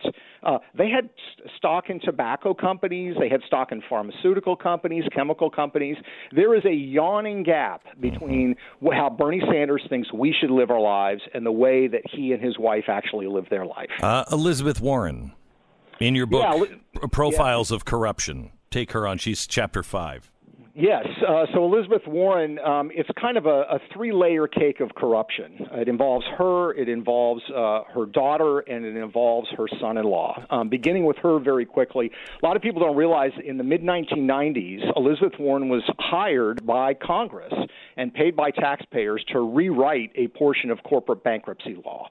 She did that for three years. What did she do after she rewrote that law? And she says in legal documents she actually wrote the law she hired herself out to major corporations to help them use the law to their advantage. Oh my. I mean, this is this is the this is the consummate insider Washington deal, right? We hear about this all the time, and in fact, um, and I would agree with her on this. Elizabeth Warren has condemned other people who have done it. She did that very thing. She got uh, huge paydays from companies like Dow Chemical, Armstrong Worldwide, uh, companies that were having problems with you know um, uh, litigation involving asbestos and and breast implants, uh, made millions of dollars uh, doing that. Um, it's a classic self enrichment Scheme. So that's the first thing that I think is troubling. The, the, the chapter on Elizabeth Warren's, you know, probably 40 pages long. There's a lot of material there. I'm just skimming over it. If you go to the second um, uh, part in that, that would be looking at her daughter Amelia T- uh, Tyagi. They're very, very close. Uh, uh, and Amelia um, had helped start a company called BTG um, in 2007. Um, and uh, BTG was looking for capital and was looking for advisors uh, to help this business really go. Well, Elizabeth Warren, if you remember in 2008, is selected by Congress by Harry Reid to be the chairman of the Oversight Committee for TARP. Mm-hmm. TARP was the committee that was sending out huge sums of money bailing out Wall Street firms. Mm-hmm and Elizabeth Warren becomes the chairman of that oversight committee. When she meets with Harry Reid, her daughter Amelia actually comes with her to the meeting. Well, here's what's interesting. What happens over the wait, next wait, wait. Yeah. Was it Bring Your Daughter to Work Day? I'll have to check that. Okay, because that could explain all of this. All right, go ahead. Um, here's what's interesting. In the six to eight months following Elizabeth Warren's appointment to the TARP Oversight Committee, two things happen. TARP bails out major Wall Street investment firms.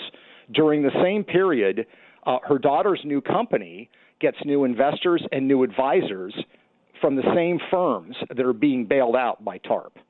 Um, oh what you what you find is that when Elizabeth Warren joins the United States Senate, uh, this company, uh, BTG, uh, actually starts taking on government clients. Um, entities like the Corporation for Public Broadcasting that Elizabeth Warren is pushing legislation for uh, for greater government funding. So that's the, the second layer of the cake. The final one, which I think is probably the most troubling, involves her son-in-law Sushil Tyagi, a very very bright guy. Uh, came over from India, met uh, Elizabeth Warren's daughter at Wharton Business School at the University of Pennsylvania.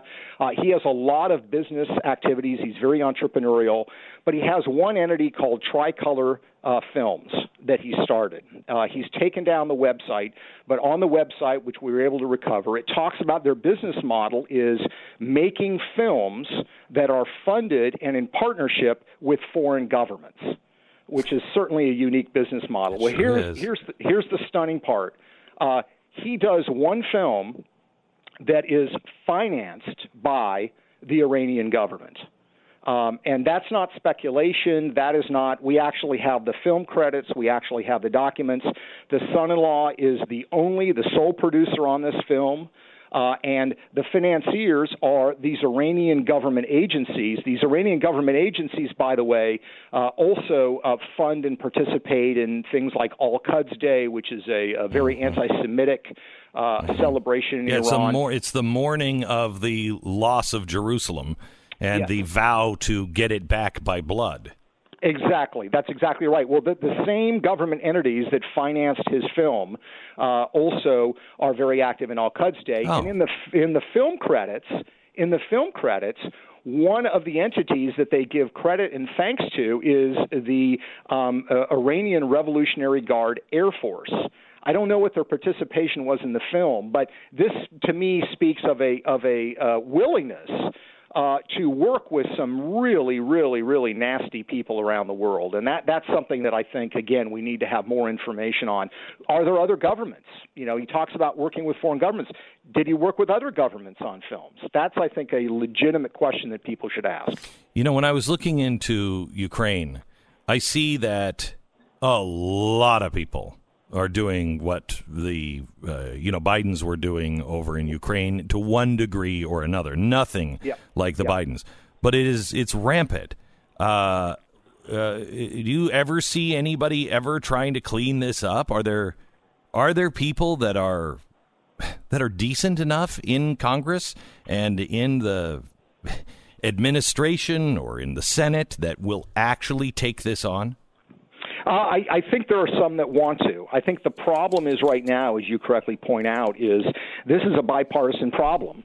Um, and whenever there's an opportunity for both political sides for people to make money, um, you're going to have a hard time getting a consensus because you have very good people that are that are honest and want to have this go away, and they they are actually in both political parties.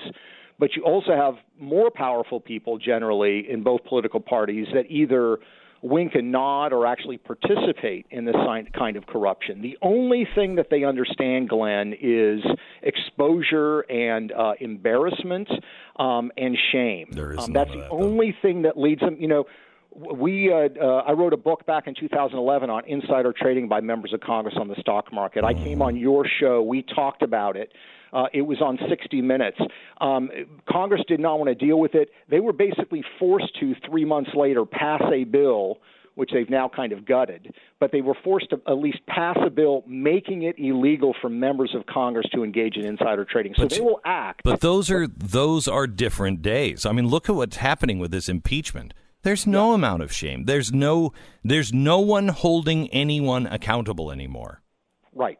I, I, agree with you completely, and it's it's a very sad day. We we have a binary situation, and people do not want to call out somebody on their own side uh, because they think somehow it's it's going to lead to the compl- the collapse of their side. And what I just tell people is nobody is irreplaceable. If if you are a a, a you know Democrat um, and you hate Donald Trump, uh, Joe Biden is not your savior. There are other people that can that can perform that duty. I would say the same thing to Republicans. Republicans that are, you know, officials that are corrupt. There are other people, good people that can take their place. So I just urge everybody never fall into the trap of saying I'm going to accept whatever anything that this individual does uh, because we're afraid of losing them. Because there are other people that can step up and take those. roles. Peter Schweizer, he is the author of the book uh, Profiles in Corruption. I literally have 30 seconds. Any chance do you believe that Hunter Biden will have to be will have to testify? I think there's a pretty small chance. I think he should, but I just think they're, they're going to make a pact, and it's not going to happen. Yeah. Peter Schweizer, thank you so much. We'll talk to you again. Profiles in Corruption. It is really well worth any price that you're paying for it. What is it? 20, 25 bucks in hardcover, 29 bucks in hardcover. A hundred pages of footnotes, and it is it's jaw dropping, jaw dropping. Profiles in corruption. Uh, certain kinds of pain that things like ibuprofen just don't touch. And I mean, even the hit you with a rolling pin kind of ibuprofen, where you're looking at the doctor. No, no, not 800 milligrams of ibuprofen. I know. Can you handle that? Oh, I could be strung out for weeks on that one, doc. You, when you have constant and frequent pain, the inflammation in your body sometimes just can't be beaten with 800 milligrams of ibuprofen. And so, what do you do? I was talking to a woman who was in my studios yesterday. She heard about uh, Relief Factor on my program. She started taking it. She had been on narcotics, uh, on on opioids for 12 years because she just could not get off of them because of her pain. They had her on fentanyl of all things. And her husband said she was just lifeless. She was just, you know, a zombie most of the time. She came into my studios yesterday to thank me. And I'm like, I didn't have anything to do with it. She's like, no, I believed that there could be something else. And so I tried it. She said, I am off all other medication for the first time in 12 years. I, there's nothing better than that. It works. It works. And it's 100% natural relieffactor.com. Please just try it and get your life back. 800 583 84, 800 583 84, or relieffactor.com. This is the Glenn Beck Program.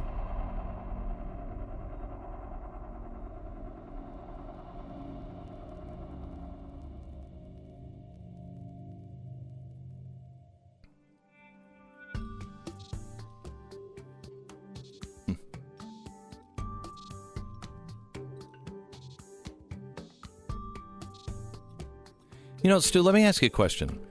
Um, in talking to Peter, he talks about how all of these family members of Sanders and Warren and Biden, they're all getting these jobs because of the connection to the candidate. Okay. And they're making millions of dollars.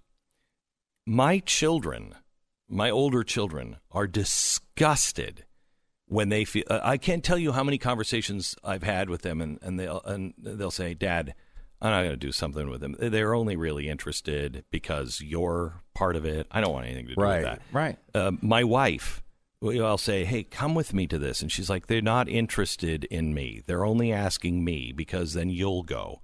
You know, and they they're disgusted by that. Right. It, it would be annoying, I would think. It would be. Yeah. Who are these families that like that are saying like, "Oh yeah, dad, that's great. Yeah, I'll be the little pawn here and we'll just funnel the money through me and we'll set up these dummy corporations." I mean, that's just despicable. Just despicable. I think it starts with you know this is the way of the world, and just escalates and escalates and escalates and escalates until but it's at just the your same time, they're saying that that's the way of the world that we want to change and stop. Oh yeah, they're but lying. they do it. Oh, they're lying. I, I forgot Oh, to I throw that in. forgot. I, I didn't put I that. forget that sometimes. You're listening to Glenn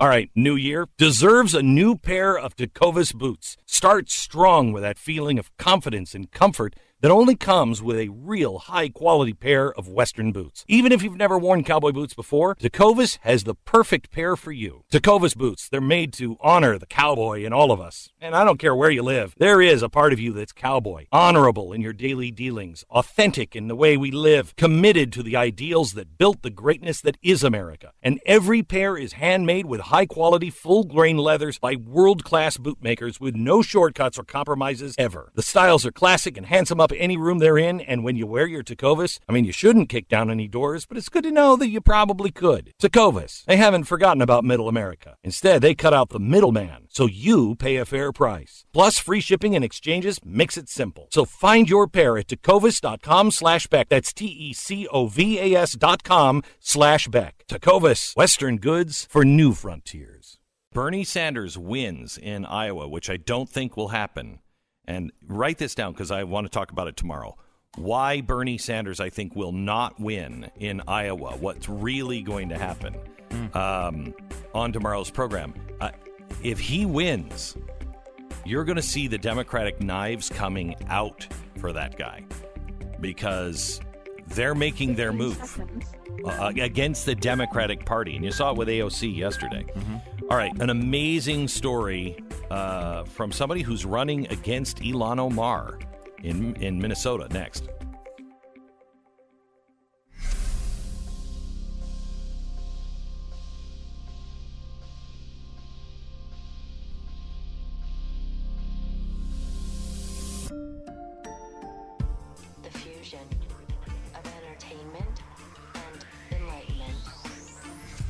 You know, we focus so much as a society now on the problems and and also on the bad people that sometimes we miss the solutions and the good people. And perhaps this time it's one and the same.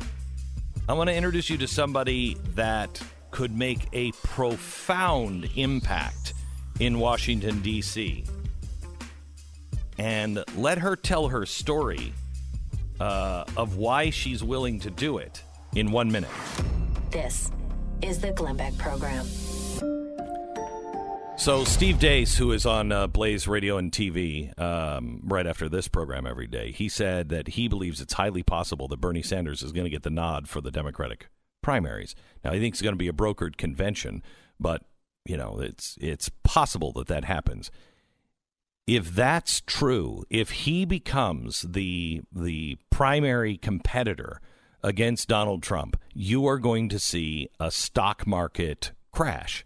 Uh, if he actually would become president, he or I think Elizabeth Warren, but definitely Sanders, we will go into a depression, which is weird because it could accelerate uh, Bernie into office because everybody would blame it on Trump. But it would be the stock market and business people freaking out. The world can change this summer. It can change next fall. Are you prepared? Please spread your risk out. And I ask you to call uh, Goldline right now and talk to them. They've got something going on right now. Uh, they have an IRA special on their gold legal tender bars that will reimburse your IA, uh, IRA custodial fees for up to 10 years. If you're concerned about where the markets are going, you owe it to yourself to do your homework and find out. There was just a story, I'm not going to be able to get to it today, um, that uh, one of the big investment houses said this is go- this this Ponzi scheme that is being run by the Fed is going to end at some point. And they're right, it is a Ponzi scheme. Oh, look at the stock market, it's doing so well. The Fed just dumped another $90 billion into uh, into the in, investment houses. This this is it's not going to last. Please, please consider yourself um, fortunate to be aware of these things and now do something about it. The world can change this year. 866 Gold Line, 1 866 Gold Line, or goldline.com. Go there now.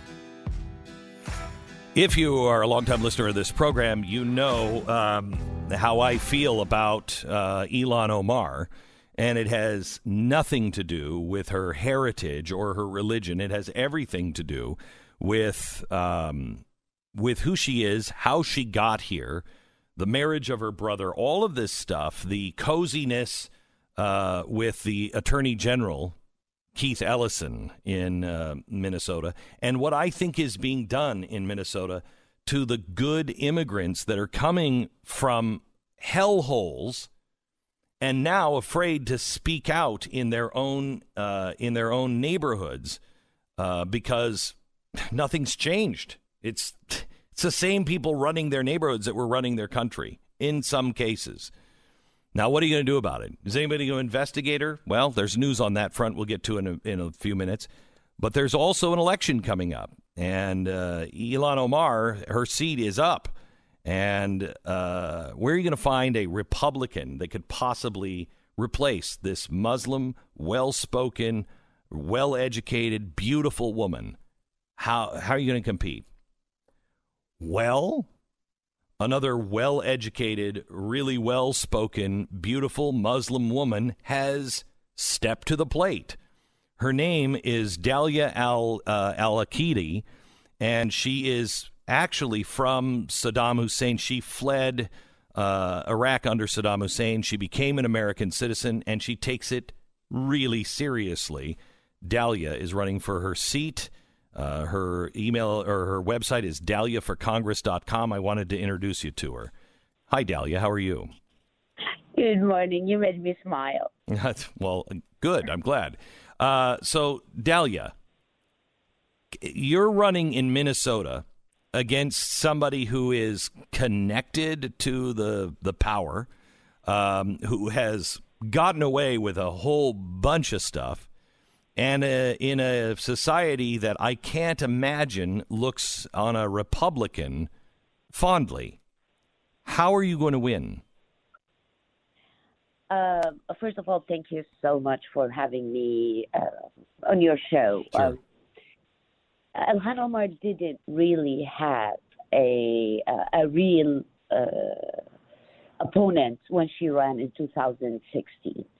Um, that's where I come in. Um, I believe that she's doing irreparable harm to Minnesota and to uh, just, you stated it, to her own people and to the U.S. in general. Um, I'm qualified because we come from similar backgrounds, but we couldn't be furthermore. She uses her accusation, her ready accusations. Every time you criticize her for not doing her job, as a representative for the 5th District of Minnesota, she has her ready accusations. You're either anti immigrant, you're either anti Muslim, you're anti uh, refugees, and so and so and so. And we all, America, uh, got uh, uh really used to her accusations. So, what I bring into the table that I neutralize her uh, rhetoric. Mm-hmm. Yes, I am a woman. We came from similar backgrounds. Uh, I use my life experience to expose oppression and boost uh, uh, and boost the U.S. and the the land of the free, while she does the upper, the the opposite. The residents of her of our district now want actual results. They don't want scandals. They don't want sound bites. Um, what I bring to the table is I bring issues with my international um, journalistic background, helped me and gave me the ability to connect with wide uh, variety of people from different backgrounds and different outlets. So I'm here and I will be running for the next 10 months to represent all of the people in the district. And I would not say I would represent the Muslims. I would not say I would represent the Jews. I would represent every resident of this district, regardless of his or her faith, color, or political affiliate. So you left persecution uh, by Saddam Hussein. Can you tell me a little bit about what that was like, the persecution and leaving without anything? Oh God, this is uh, this is hard. I mean, um, no matter how people read and and search about it, it's so different than what you living as a young adult under a, a tyranny. Um, Saddam Hussein was a brutal dictator. We had to flee the country. My mother, my little brother, a toddler, and I, under uh, uh, under very secretive circumstances that we didn't even tell. I didn't even tell my favorite grandmother. I didn't tell anybody. We had to flee in order to be free. Uh, uh, people don't understand how it is to live under uh, uh, tyranny, under oppression. People don't understand it. People don't appreciate freedom until they lose it. And but you were kind of part of a of an underground, if you will. You you know or knew Christopher Stevens. He was the U.S. ambassador to Libya that was killed in Benghazi, and and he actually helped you become politically active uh, in Libya. Is that right? Uh, no, let, let, me just correct uh, okay. a, a, few things. I've met uh, right after we fled Iraq. I was extremely uh, active uh, against uh, Saddam's regime and, and the, against the uh, the dictatorship right. of, of, of Saddam Hussein. I've met Chris Stevens, who became a very good friend of mine in Saudi Arabia. Back then, he was uh, uh, appointed in uh, the U.S. Embassy in Saudi Arabia. Mm-hmm. And uh, he's the one who convinced me that a person like me with dreams, with ambitions, should flourish in the United States of America. And he's the one who worked so hard to get us to the United States, and and that's why when uh, the Benghazi um, uh, the Benghazi uh, catastrophe yeah. was extremely personal to me, and that's why when uh, when the the incident happened at the U.S. embassy in Baghdad. It was for me. I was on my toes, looking, and I was so proud of President Trump that he took the the right decision. And sorry, he disappointed the liberals because we did not have a second Benghazi. President Trump took the right decision uh, to protect the U.S. embassy to protect us because it was an attack on a U.S. soil. So, Delia, if I may, I just uh, I'm going to run out of time, and, and I know we're going to spend more time on TV tonight, but I I I want to ask you. So you are a you're an American citizen, and on the outside, if you look at uh, Ilhan Omar and and what the outside would say about her district, it's a very closed off community, um, and and you would assume because she represents them not loving America. It, what is the discontent that you see in that district that would take a refugee that lived the same life? You have, I mean, you have everything in common except you don't hate America. Is uh, uh, no? Let me let me correct it. Except I love America. Yes, That's a difference. Yes. So, so Uh, what is it? What is the actual temperature on the ground of that district? Who are they, and what are they like? And uh, and is there buyer's remorse with Ilhan? What what is happening on the ground there? Not anymore. Not anymore. People people are really tired of her hatred. People are tired of her not doing anything for the uh, for the district. She, uh, if you look at her record, she didn't have anything uh, to offer to her district but scandals. Uh, the people of, of the district really need somebody that serves them. The residents want actual results. Uh, sorry, results. They want uh, they want somebody uh, who uh, who could serve them. Yes, uh, there is a big Somali community in in this district, but do you think that all of them are No. behind her? No. This is absolutely not because these I mean she's harming them before harming anybody else. I agree. The uh, the community uh, they don't want to sit in their houses and waiting for handouts. Uh, uh, uh, they have educated people, that they have hardworking people, that they need to to to improve their lives, not waiting for a hand to throw them a bone here or throw them a bone there, and that's um, th- that I would blame them a, a bit on the not a bit, a lot on the mainstream media because they do not portray the residents of the uh, of the district as well as you have more liberals there than any probably in any other state. I mean, in any other district, which makes my my my work hard. Uh, but these people as well want a better life. We have in, in the district, we have an extremely important issue, uh, which is uh, security and safety. The streets of this district is not safe anymore. People are uh, uh, are worried to send their kids to school. This is number one. This is this is number one on my platform that if you want better education and if you want better uh, uh, better health everything sounds good but number one feel safe to to walk in the uh, in the streets feel feel safe that you're protected. Ilhan Omar is calling to abolish police and is calling to minimize the police presence uh, uh, presence in in uh, in the district streets. How can I send my kid to school if I know that he could get killed? And the and and and by the way, the crime rate in the district is going high, and somebody needs to stop it. We have gangs, we have problems on the streets of our district. Dalia um. Alaki- uh, Al-Aqidi is the name of the candidate that is running for uh, Ilhan Omar's seat. She is a proud immigrant who loves America. She is a conservative Republican.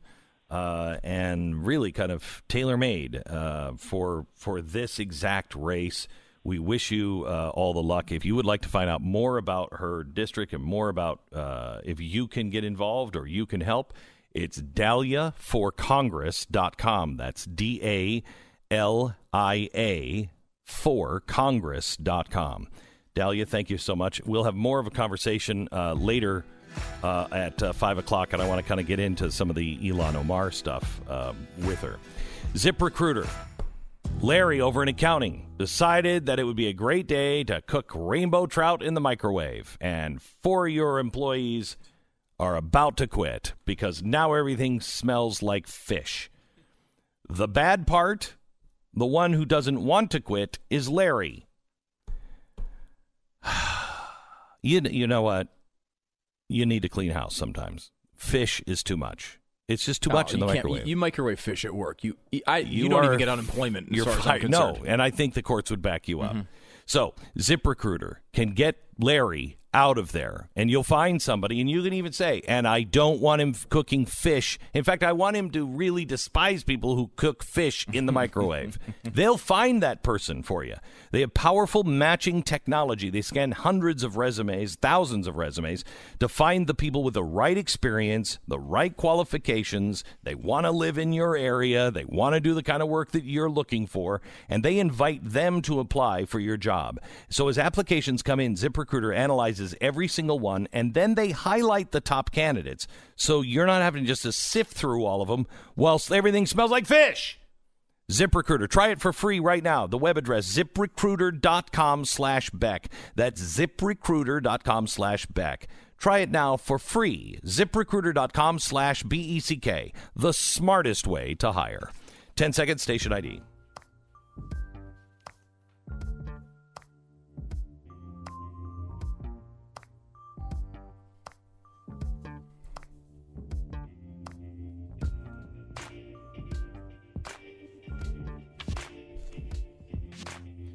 Welcome to the uh, program. Let me just give you a couple of uh, stories uh, that to me seem pretty obvious. Uh, the Irish Post is reporting today study finds people have less sex after the Pope visits.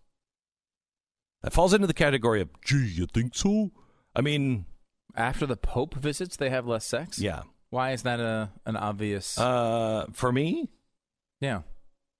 I mean, is it, well, I I've never been in church and thought, man, I'm feeling quite randy. no. and I've and I've been around the Pope, and the the thoughts of I got to get back home and have some se- just doesn't.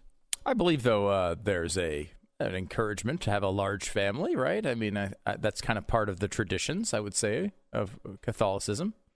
Well, what they're finding now is that he is birth control. Okay, so when he goes in, this is according to the Irish Post. Uh, a study from the University of Brighton found that when he goes in to a place and he talks to people, abortion rates decline up to a fifth in the 14 months following a visit from him. Now that doesn't surprise me Yeah. at all. That's The- great. because you you know maybe you'd be thinking about that in more moral terms rather than pragmatic terms. So they also found that birth uh, birth rates, uh, you know, nine months later and and uh, and eight up to eighteen months later, uh, are uh, are stabilized uh, and uh, and maybe even a little down. And they think that's because people are either using birth control because you know, uh, well, I guess Catholics can't do that. I mean, yeah, They're not supposed to. Yeah, uh, uh, and so they think that it's it's either contraception or uh, and being more responsible or or or just having less sex. We should have the Pope like just set up shop in Hollywood. Wouldn't that be great? Just all the time. Move the Vatican to Hollywood. I think it might, it might it might help. No more child stars. Yeah. Uh, but that's going to save us a lot of headlines in TMZ later on. That's the good thing. I'm just saying. I'm just saying. Of course, this Pope probably would fit in. He'd be at Spago's. you know what I mean? Taking meetings, wearing sunglasses. You're like, aren't you the Pope? Yeah, babe. Don't worry about it. Chill, relax. Take your tie off. Take that weird collar off. Isn't it weird that there's two popes? The guy that, that we have two living popes. It's very. Are you watching that show? The Two no, I? I've No. been hearing about it though. Have you Okay. watched it? No, I haven't watched it. I think it's interesting. Like he came out uh, the the not the one that's in office. I mean, I'm- these Yeah, are I'm uh, not Benedict. Catholic, obviously. The, Benedict. yeah, Benedict came out and was like, yeah, no, we shouldn't get rid of that whole uh, that whole no sex thing. We should keep that around. And the other, uh, the the new guy, Yeah, is like, yeah, you know what? Certain areas, it's all right. Maybe I think. I think it's totally good. In fact, I think it's better for the Catholic Church if they would drop that. You know, that whole thing was started, you know, they say it's because of Peter. It wasn't started because of Peter. It was started because um, the popes would give land to the local priests. And so the local priests would become landowners, blah, blah, blah. And then when they died, they would just regift it to the next priest. If you had a family, then the the church would lose control of the land, etc., cetera, et cetera. That's really why it started back in the old corrupt days. Hmm. Yeah. Didn't know that. Yeah. And then they said, hey, Peter said don't have, you know, no more kids. No more That's- kids. that's an extreme solution to that problem. Yeah, it's weird. Hmm. Uh, anyway, relief factor. Certain kind of pains uh, that you know ibuprofen just doesn't just doesn't handle. I I love sitting, you know, with a doctor and he says, and he looks at you really serious. Have you this ever happened to you too? You you're in pain? Yeah, I can't move. All right. Um, boy, I um I could sup- I could write a prescription for ibuprofen 800, but can you handle that? Has that ever happened to you? Yeah, And you're like, that's just four ibuprofen. The I take them by the handful. Yeah. What are you talking about? Is that a normal dosage of ibuprofen? Yeah, for me it is. No. For me it is, and it doesn't work anyway. Relief Factor. It is not a drug, but it was invented by doctors, and it has helped an awful lot of people in this audience get their lives back. If you are in constant, frequent pain, oh sure, ibuprofen 800, or you could try Relief Factor, which actually works. Relieving your inflammation is the fastest way to get out of pain. Try it now. ReliefFactor.com. Go there now. Get your life back. ReliefFactor.com. Take a second and go to our YouTube pages and subscribe. go search for Glenn Beck, Stu Does America, Pat mm. Gray Unleashed. Do all those things all today.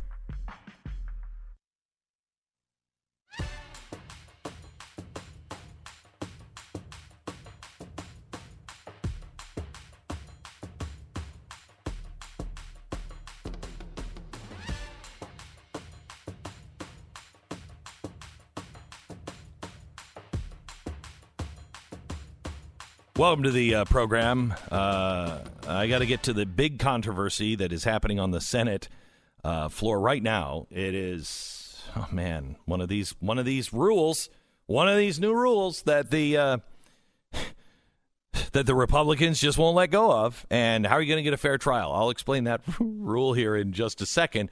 First, I want to go to David Steinberg. He is an investigative reporter, uh, and uh, he is uh, he has been on the Ilhan Omar story.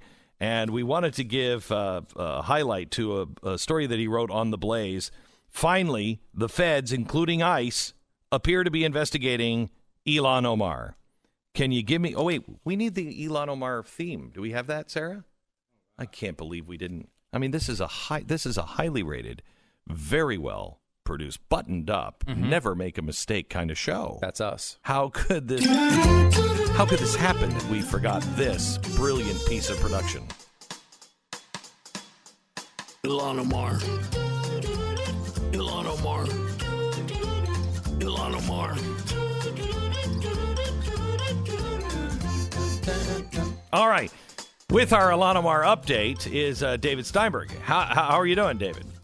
I was doing better before, that. Yeah, you think Uh, that you think that cheapens this segment a little bit, or No, no, that, that was wonderful. Okay, I good. never heard it before. I'm, Oh, I'm glad I uh, right. finally got a chance. To. Well, there Uh, you go. Thanks for inviting me, Sure. and uh, thank you also for running my uh, my update last week. Absolutely. I know I know everybody's uh, been waiting. Well, everyone who's been following this story has been waiting a while to hear this news, Yes. and uh, it was it was uh, satisfying to finally publish that headline. Okay, so tell me the story. Well, last year in uh, in mid October, uh, it it actually uh, by coincidence it was the same day that Donald Trump was in Minnesota giving a stump speech. Uh, Steve Drazkowski, who is the uh, the state rep in Minnesota, who who has been the only person over there trying to get some accountability, mm-hmm. he had made a complaint to the Minnesota the Minnesota branch of the Department of Justice, the, the U.S. Attorney, saying, for goodness sake, somebody has to look into her past. There's just an overwhelming amount of evidence here. And surprisingly, he got a response. The deal, the, How, how how sad is that that you have to say? And surprisingly, they responded to this. Well, it was it was it was rather shocking. Not only did he get a response, it, it wasn't a polite dismissal. The the current U.S. Attorney of Minnesota, uh, Erica MacDonald, she is a Trump appointee, by the way, tw- a 2018 Trump appointee.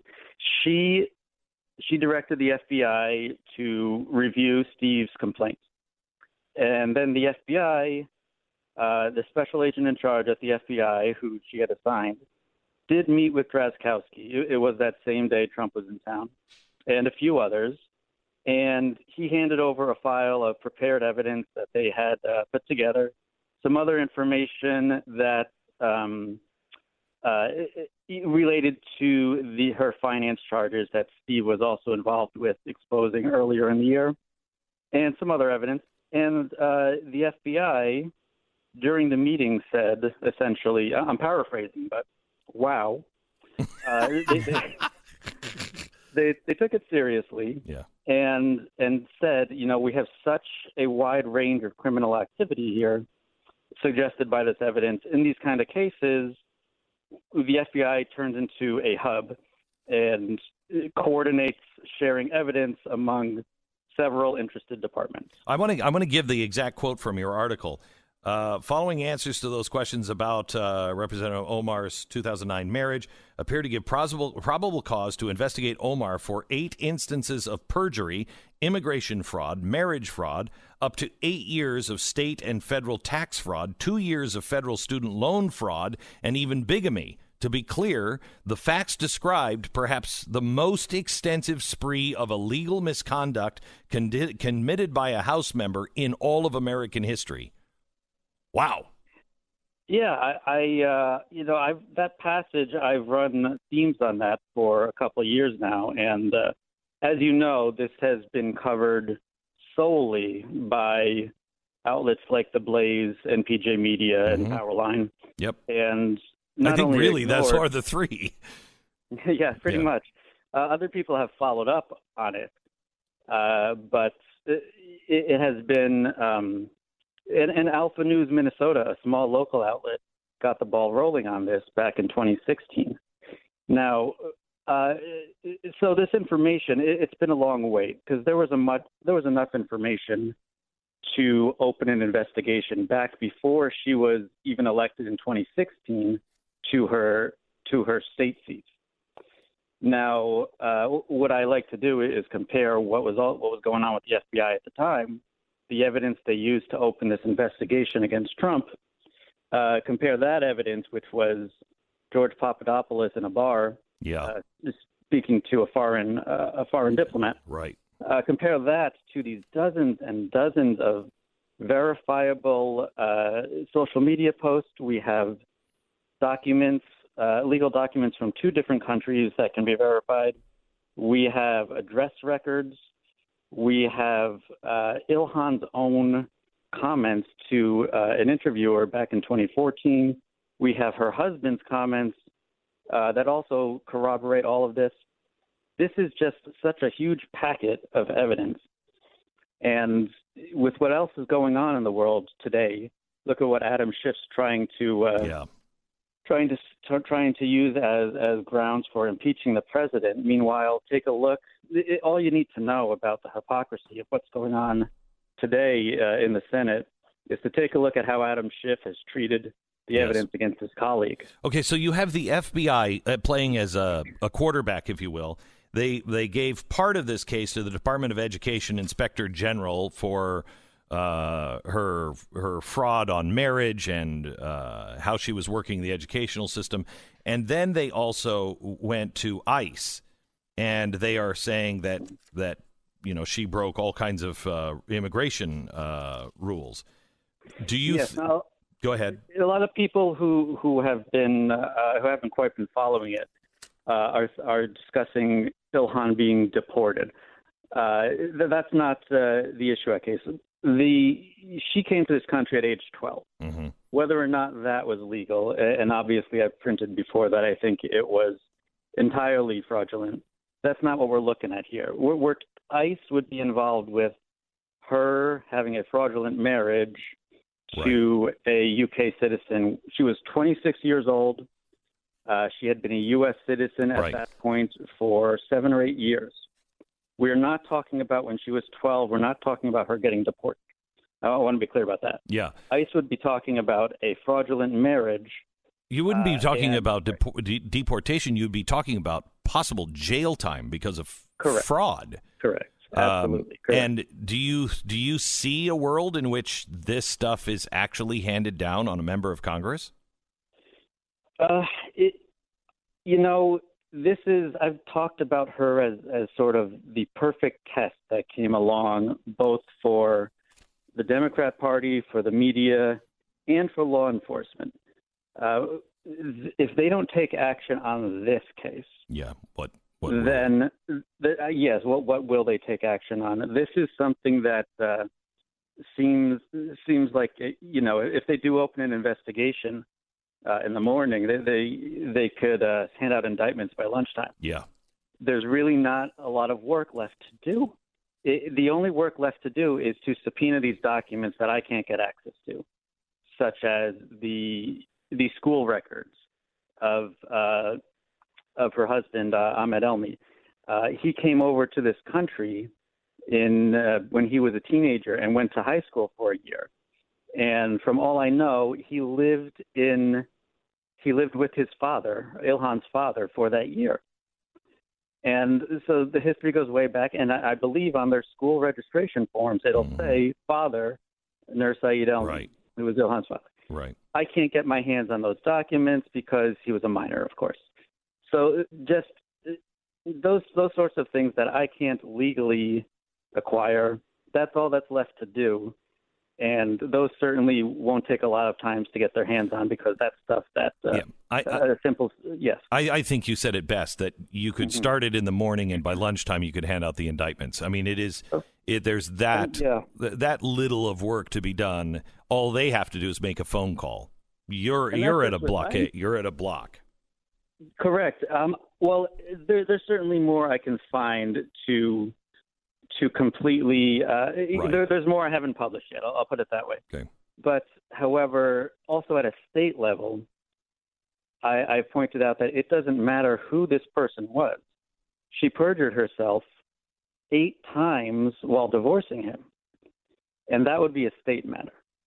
So we, we have federal agencies looking at this right now hopefully there will be some movement at the state level as well. Any idea in timing? And timing, I don't know. Uh, obviously, when you see law enforcement doing something, uh, when you see they're doing the job as expected, you, I don't want to antagonize them.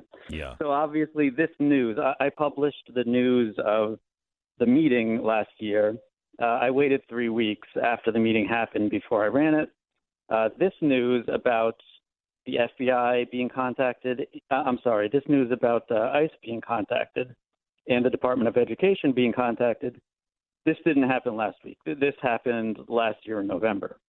Hmm. So I have been, uh, the last thing I want to do is be accused of stovepiping, essentially, handing information over to these agencies, calling the media and saying, hey, look, there's an investigation. Right. Which is, uh, uh, ironically, that's what James Comey did. Uh, you know, when they briefed the president and, then, and, then, leaked it to the media that uh, there was something going on. Uh, David, I like so, the I like the way you work, and I like the way you think, and your work ethic uh, to prove it is is very rare in today's world. Um, we're talking to David Steinberg. He is was the New York City editor at PJ Media. Um, and if you ask Dave Brat, it was his investigation of Eric Cantor in 2014 in the primary campaign that um, uh, tipped that uh, that district into uh, a historic loss. And and some say it was the beginning of the Trump era, and all because of of you, David Steinberg. Talk to you again. Thank you very much. Let us know when you have an update. Will do. Thanks, Glenn. God bless. David uh, Steinberg. You can follow him at real uh, dsteinberg.com. Ilhan Omar. Hmm. You know, something that gets overlooked in our lives, a piece of us that we lost and desperately need to get back, it's this. It's okay to be proud of what you believe, your conservative views, your belief in God. Don't hide it. You have a right to it, and if we hide our light under a, a you know a bushel, then nobody sees it. You have the chance to ensure that um, right now you have your hard earned money going to fight for the causes you believe in, and you should be proud of that. Right now, every time you make a phone call and you're using one of the main carriers, most likely part of that money is going to fund abortions or fight for abortions with Planned Parenthood or fight against your freedom of speech or your freedom of religion because the main cell carriers are are in bed with these people and they take a bit of their profits, your money, and they spend it there. Well, okay, they gave me a great exchange for a phone service, but is there anyone who will give me that same great service without kicking me in the face and working against me? Yes. It's Patriot Mobile. They use you know the same cell towers. Everybody's on the same cell towers.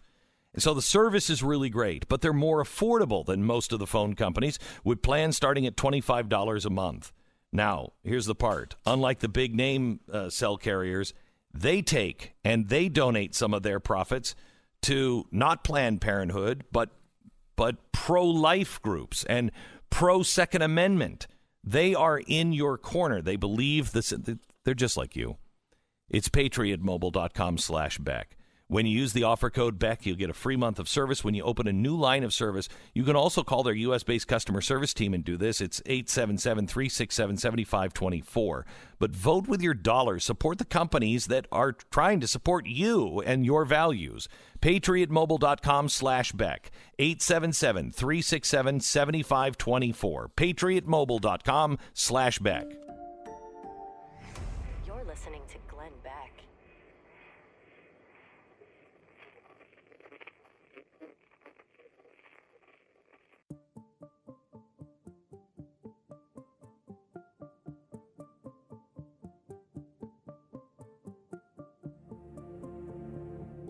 I mean, the gall of the Republicans in the Senate. I don't know if you know this yesterday, but here is this is what uh, uh, Mitch McConnell tried to do. Oh, I'm gonna I'm gonna put in the old rules from uh, the the Clinton impeachment because we all agreed that was fair. But then he went in and he tried to change one part of it, which was you still have 24 hours to make your case, just like they did in Bill Clinton, but you have only two days to do it as opposed to three. So you got to work a 12 hour day, not an eight hour day, because they say nobody's going to watch these things. Uh, that's what it was that was stopping people from watching it. That's Mm. that's right. I forgot. It was just too long. People wanted to watch boring senators say things in eight-hour chunks. Yeah, they wanted 12. 48 hours, uh, but they wanted it over six days instead of four. Mm. Uh, and yeah, so so they changed that, and thank goodness they did. Thank goodness they did because the the network TVs yesterday they're already bailing on it. They're already talking about there's no interest in this. Incredible. Okay. Um, here's another thing that he's done. You ready for this one? Oh no. Impeach him for it, whatever it is. Okay, so there is there is you know they're taking the old rules, okay, and they're using all the old rules. There's an obscure part of this that nobody was reading. Lawmakers on the Senate floor are only allowed to drink milk or water. really? What do you? Oh, I'm sorry. Uh, That's a horror show. That's terrible. So it's and they're expected to do this for up to you know four or five weeks of just drinking water or milk. Thank God for edibles. Right, Mm-hmm. right. And if you see anybody with anything but water or milk on the floor, you better call your local congressman because there's another impeachment uh, filing that you have to make. I got to tell you, if they said that to me, I would be baking cookies all night long, and then I'd come and I would be selling the other senators cookies for their milk.